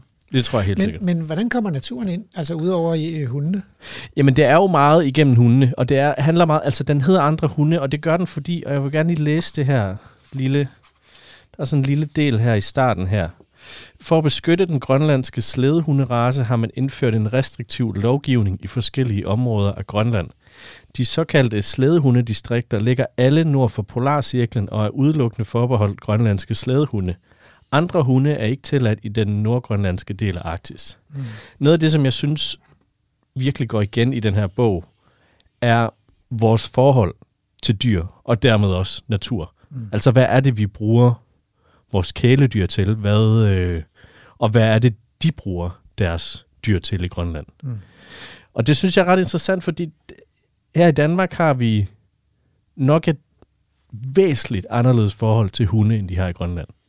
Ja, det er der overhovedet ingen tvivl om. Altså, det kan jeg skrive under på. Øh, vi, vi, vi boede jo et slædehunddistrikt på øen. Okay. De, de skulle Ja. ikke på Ja. Arktisk station. Så, Ja. så det må man sige ja til. Men er, og er det noget, du, altså har du oplevet noget? Jeg vil rigtig gerne høre, hvordan er forholdet til, til hundene? Altså, Jamen altså, hunde er jo en, øh, en, øh, en praktisk foranstaltning. Øh, Man bruger dem til at køre på slæde om vinteren, til at komme ud på isen, havisen. Mm. Øh, hunde og hundeslæder kan jo færdes på havisen, øh, hvad kan man sige, i situationer, hvor man ikke kan køre med snescooter, Ja. fordi scooteren er for tung. Og hvis man går igennem isen, så kan vil scooteren jo bare forsvinde i dybet, mens at hundene faktisk kan trække dig op igen, hvis, og slæden op igen, hvis den er gået igennem isen. Mm. Øhm, og, og det betyder jo også, at, at, at det er, kan være livsvigtigt, at de der hunde er velopdragende og i stand til, altså ikke bare løber hjem igen, øh, men, men, men bliver der og som din livsforsikring, hvis du er ude på langtur øh, på Mm. jagt. Og så kan man sige, at med årene øh, og med, med indførelse af moderne teknologi, så er hunden jo blevet mindre og mindre betydningsfuld. Og så langt sydpå som disco, der var der jo også vinter, hvor der ikke kom havis, og hvor, hvor man så egentlig bare havde en udgift med at fodre på de her hunde, og ikke så meget gavn af dem. Øh, så, så det har helt sikkert ændret sig, men hundene har været en udadskillelig del af den nord, nordvestgrønlandske, hvad kan man sige, fangertradition. og hvordan er, altså oplevede du et forhold til de her hunde her? Ja, altså det er jo sådan et, et gensidigt afhængighedsforhold, Mm. men også et meget, øh, hvad kan man sige, øh, øh, uromantisk forhold. Så hunde er Du tager dem ikke en inden for... De står, de står jo øh, lænket Ja. uden for huset, ikke? Øh, og så har man jo en, en større hundeflok, fordi man bruger flere hunde til hundeslæden. Så der kan sagtens stå sådan 10-15 hunde lænket øh, til klipperne øh, ude foran huset. Mm. Og der står de og laver ingenting hele dagen. Øh, og så indimellem, så får de øh, smidt et stort stykke tørret fisk eller val eller et eller andet andet. Ikke? Og så, Ja. så er det det mad, de får. Altså. Øh, og, der, og der står de og, og keder sig gevaldigt i sommermånederne, hvor man ligesom ikke kan komme ud og køre hundeslæde. Ikke? Mm. Mm. Og så er de så ude at træne om, om vinteren. Ja. Så, så det er en speciel situation, og man vil jo nok ikke betegne det som høj dyrevelfærd, især i sommer, ikke i som- sommermånederne. Mm. Øh, så de er, de er sådan semi, semi-vilde, de der hunde. Ikke? Øh, Ja. Ja, det er vel et eller andet sted mellem at være et vildt dyr og så være en, et domesticeret. Ja, imellem dyr. at være et domesticeret og et lænket vildt dyr. Ikke? Ja, ja, så, Fordi ja. de har jo ikke lov til, og de får ikke mulighed for at udfolde deres naturlige hunde- eller ulveadfærd. Nej. Øhm, så, og, og det er også, man skal også sådan have respekt for dem, fordi, fordi de er sådan halvvilde. Ikke? Så Mm. man skal ikke, hvis man går fuld hjem fra værtshuset en aften, så skal man ikke øh, drætte om i sådan en hundeflok der, vel? fordi så, Nej. så er det altså slut. Nå, Ja, og du, og du griner lidt, men det, er også, det bliver også lidt beskrevet i den her andre hunde, at de er altså øh, farlige, de her. Ja, altså vi, vi havde jo vores, vores børn med derop, ikke? så vi havde simpelthen hegn rundt omkring Arktisk Station, hvor, jeg, hvor vi havde en tjenestebolig, for ligesom at, at de der hunde, der indimellem øh, løber alene hjem fra en slædetur, Mm. øh, at, at man ligesom havde skærmet for dem. Og s- og så fik, Aflever man dem? nej, men, øh, men de får typisk pryl, ikke, øh, så Okay. de kan lære at opføre sig ordentligt, Ja. øh, hvis de ikke øh, ly- adlyder. Og øh, vi havde hunde også, og, og der sker jo så det, når danskere får hunde, at så, så, så hedder det dansker hunde. Okay. Fordi man ved godt, at det bliver, de bliver jo ødelagt, de der hunde. Ikke? De bliver forkælet, og de bliver ikke opdraget ordentligt. Og... Jamen, hvad gjorde I med jeres hunde? Var de Ja. indenfor? Nej, de stod også udenfor. Okay, ja. Øh, Men, men blev de, fik de navne? Blev de kælet de for? fik navne, og de blev, øh, de blev kælet for. Fordi det må være svært, når du har børn, at de Ja, de skulle lære børnene at kende og sådan noget. Ja. Så de blev jo på mange måder øh, kæledyr. Og vi kørte lidt med dem på sådan en lille børneslæde. Okay. Øh, og det var hyggeligt nok, ikke? Men altså, de blev jo aldrig funktionsdygtige til sådan en rigtig slædekørsel. Nej. Hvad sker der med de hunde, når I flytter fra Grønland? Ved du det? Ja, de blev givet videre til et, et grønlandsk slædekobbel, og så blev de øh, slået ihjel af de andre hunde. Tror du det? Ja, Ja. ja. altså det ved jeg. De, de, de omkom relativt kort tid efter. Okay. Den, den, Fordi de ikke passer ind? Ja, også fordi der er et hierarki, ikke? Ja. Øh, så, så den af vores hunde, der bestemte mest, troede jo, at det skulle den også øh, Okay. demonstrere i det der nye slædekobbel, men det skulle den ikke. Har du det dårligt med det? Nej, det har det. Altså, sådan, sådan er det. Det er, Ja. jo, øh, det er jo naturligt. Det, altså, det, eller, jeg ved ikke, om det er naturligt. og Det vil også være sket i naturen, kan man Mm. sige. Ikke? Mm. Der er de der hierarkier i sådan nogle dyreflokke. Det er bare grunden til at spørge, det er fordi, jeg bemærkede også, da jeg læste den her bog, fordi det, det der også sker med de hunde i, i bogen, det er, at der er en eller anden sygdom, der begynder at sprede sig, så der er rigtig mange hunde, der bliver aflyvet. Mm. Og nogle af dem bliver simpelthen også bare slået ihjel, fordi beboerne er så trætte af, at de render rundt, og de, de, de altså, danner flokke og sådan noget, og bliver måske også farlige. Mm. Og jeg kunne mærke på mig selv, at jeg faktisk fik det lidt dårligt af at læse om, hvordan hundene bliver behandlet. Og, og det er også der, hvor jeg ligesom mit eget privilegie som dansker, der bor i Danmark, hvor vi har kæledyr, kunne jeg ligesom godt mærke der, at det, øh, det havde jeg lidt svært med. Mm. Altså, og, jeg- og jeg ved ikke lige, hvor jeg vil hen med den pointe, andet end at det er ret interessant at udfordre sig selv på de punkter der. Det er det da, og på den måde har vores forhold til dyrene, øh, øh, hvad kan man sige, tamdyrene og kæledyrene jo også undergået en transformation, er jo blevet fra at være meget usentimentalt for et par hundrede år siden, ikke, hvor man jo bare druknede kattekillingerne, mm. Hvis man havde for mange af dem, og, øh, og man brugte dyrene, og at det egentlig handlede om, at man skulle have noget sol til jul, og man skulle overleve en lang vinter og sådan noget. Ja. Øh, og så til i dag, hvor, hvor man snakker meget mere om dyrevelfærd, samtidig med, at, at produktionsdyrene jo aldrig har levet så intensivt, som de gør i dag tidligere. Mm. Altså, øh, det er jo meget langt fra sådan en romantisk Morten Korkgård, det der med, at de står inde i sådan en isoleret i sådan en lille bitte celle, og alting bliver optimeret, ikke? og de kan ikke røre sig ud af flækken, altså, Ja. øhm, og de, de har lys hele døgnet rundt for at producere, og de er top avlet til ja. produktion overalt i verden, ikke? så de er jo næsten blevet til sådan nogle maskiner. Ja, fuldstændig. Øh, så det kan man sige er, at det måske, vi skal måske passe, passe på med at beskylde grønlænderne for øh, vandrygt, når man ser på, hvordan vores egne produktionsdyr lever Øh, absolut. i landbruget i dag. Og, og det leder mig også til en anden, altså den hedder jo andre hunde ud fra det, jeg læste op før, men den handler jo også om det med at komme til Grønland som dansker, og ligesom acceptere, hvordan forholdene er der, og prøve at lære den måde, de indgår i samarbejde med naturen. Mm. Og jeg synes, der er også nogle ret sjove, øh, øh, hvad hedder det, øh, scener i bogen, for eksempel, hvor han skal købe noget kød ved den lokale slagter, og kommer hjem, øh, han, han, han tror, det er én ting, men han kommer hjem med noget val, som ikke smager særlig godt, og det synes jeg også er ret interessant. Altså, og han prøver virkelig. Øh, Val er virkelig specielt. Det smager som en blanding af, af en, en rød bøf og så sild. altså, det er virkelig svært. Altså. Det, det er en acquired taste. hvordan, jeg kunne godt tænke mig at høre, hvordan du har oplevet madkulturen deroppe. Altså, var det noget, du, det vel noget, man skulle vende sig til? Jamen ligesom med hundene, så er den der klassiske grønlandske mad jo sådan symbolbærende og identitetsbærende. Ja. Og, øh, og det kan man jo diskutere, om det giver nogen mening i et samfund, som egentlig er, har bevæget sig videre. Mm. Altså, og hvor en kajak og øh, et, et, et, et kobbel hunde og den der traditionelle grønlandske mad ligesom sådan er lidt endt med at blive lidt et kuriosum. Okay. Øh, men jeg Men er synes, det så netop altså, ikke vigtigt at holde fat i? det- Måske, altså, måske er det vigtigt. Det kan godt være, men, men, jo ikke, men det må ikke blive krampagtigt. Det skal jo være Nej. På en eller anden måde, at der skal være en lyst eller en drivkraft, for det, giver, for det er meningsfuldt. Ikke? Mm. Det kan ikke kun være for at... Så må man arbejde på at finde en ny meningsfuld identitet. Ja. Og det, det er jo ligesom med de der dyr, ikke? At, at måske, hvis ikke man har brug for at holde de der ret vilde dyr fanget og fængslet og lænket, lænket, så skal man måske overveje, om, om man kunne forestille sig en anden identitet, hvor man gav lidt mere plads til en vild natur, mm. som jo på mange måder også er et, et varemærke eller et kendetegn for Grønland, at Ja. have sådan en vild natur. Men Ja. jeg synes, øh, madkulturen, jeg elsker at prøve ny mad, og super, super spændende altså. Og hvis man er ude på havet, og man fryser, og der er meget frisk luft, så smager sæl også godt. Hvis man så prøver at koge det hjemme i sit køkken, så, så er det bare virkelig svært at få ned. Ja, okay. Øhm, jeg kan godt lige nå det her spørgsmål. Rasmus, følte du dig som en invasiv art, du var i Grønland? Ja, det var, jeg synes, øh, jeg tror, at det meste af familien følte, at, at der var et, øh, at man var sådan lidt en imperialistmagt, der Ja. kom en kolonimagt, og at rigtig mange grønlænder egentlig gerne ville, ville have mindre dansker og mindre danskhed og mere, mere grønlandskhed. Mm. Øh, men jeg havde også rigtig gode oplevelser med grønlændere. De er, de er nogle meget lattermilde, glade mennesker. De er fulde af gode historier, og jeg spillede fodbold på øh, Old Boys holdet i Disco. Vi vandt Nord, Nordvestgrønlandsmesterskabet. Stærkt. så var der, og det var super dejligt. Altså. Ja. Jeg vil, øh, jeg vil varmt anbefale andre hunde af Rasmus Theisen. Jeg synes, den kan noget. Og det er altså ikke kun, fordi han er min tidligere liv. Jeg tror ikke, jeg har lært ham nogle af de ting her, men jeg synes virkelig, den er skrevet godt. Og øh, Udkommet i år på Gyldendal. lige præcis, ja. Du lytter til Radio 4. Nu render det mod øh, slutningen hurtigt endda, så der er bare tilbage at sige tak til undervandsjæger Morten Villersen for de mange gode historier. Tak til professor Peter Anton Upadaya Stær for at gøre os meget klogere på havets invasive arter.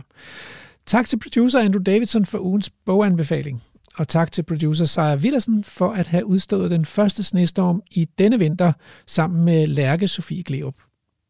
Øhm, og nu klinger vildspor af på et øh, haiku, og husk ikke at være alt for ond mod de fremmede arter.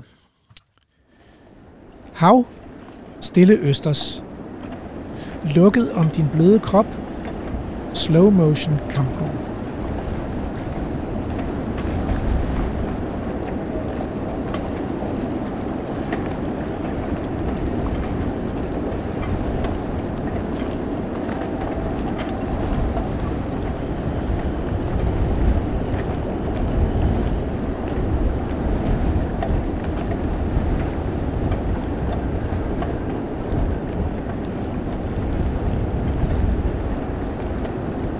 Programmet er produceret af Folkeuniversitetet og Aarhus Universitetsforlag for Radio 4.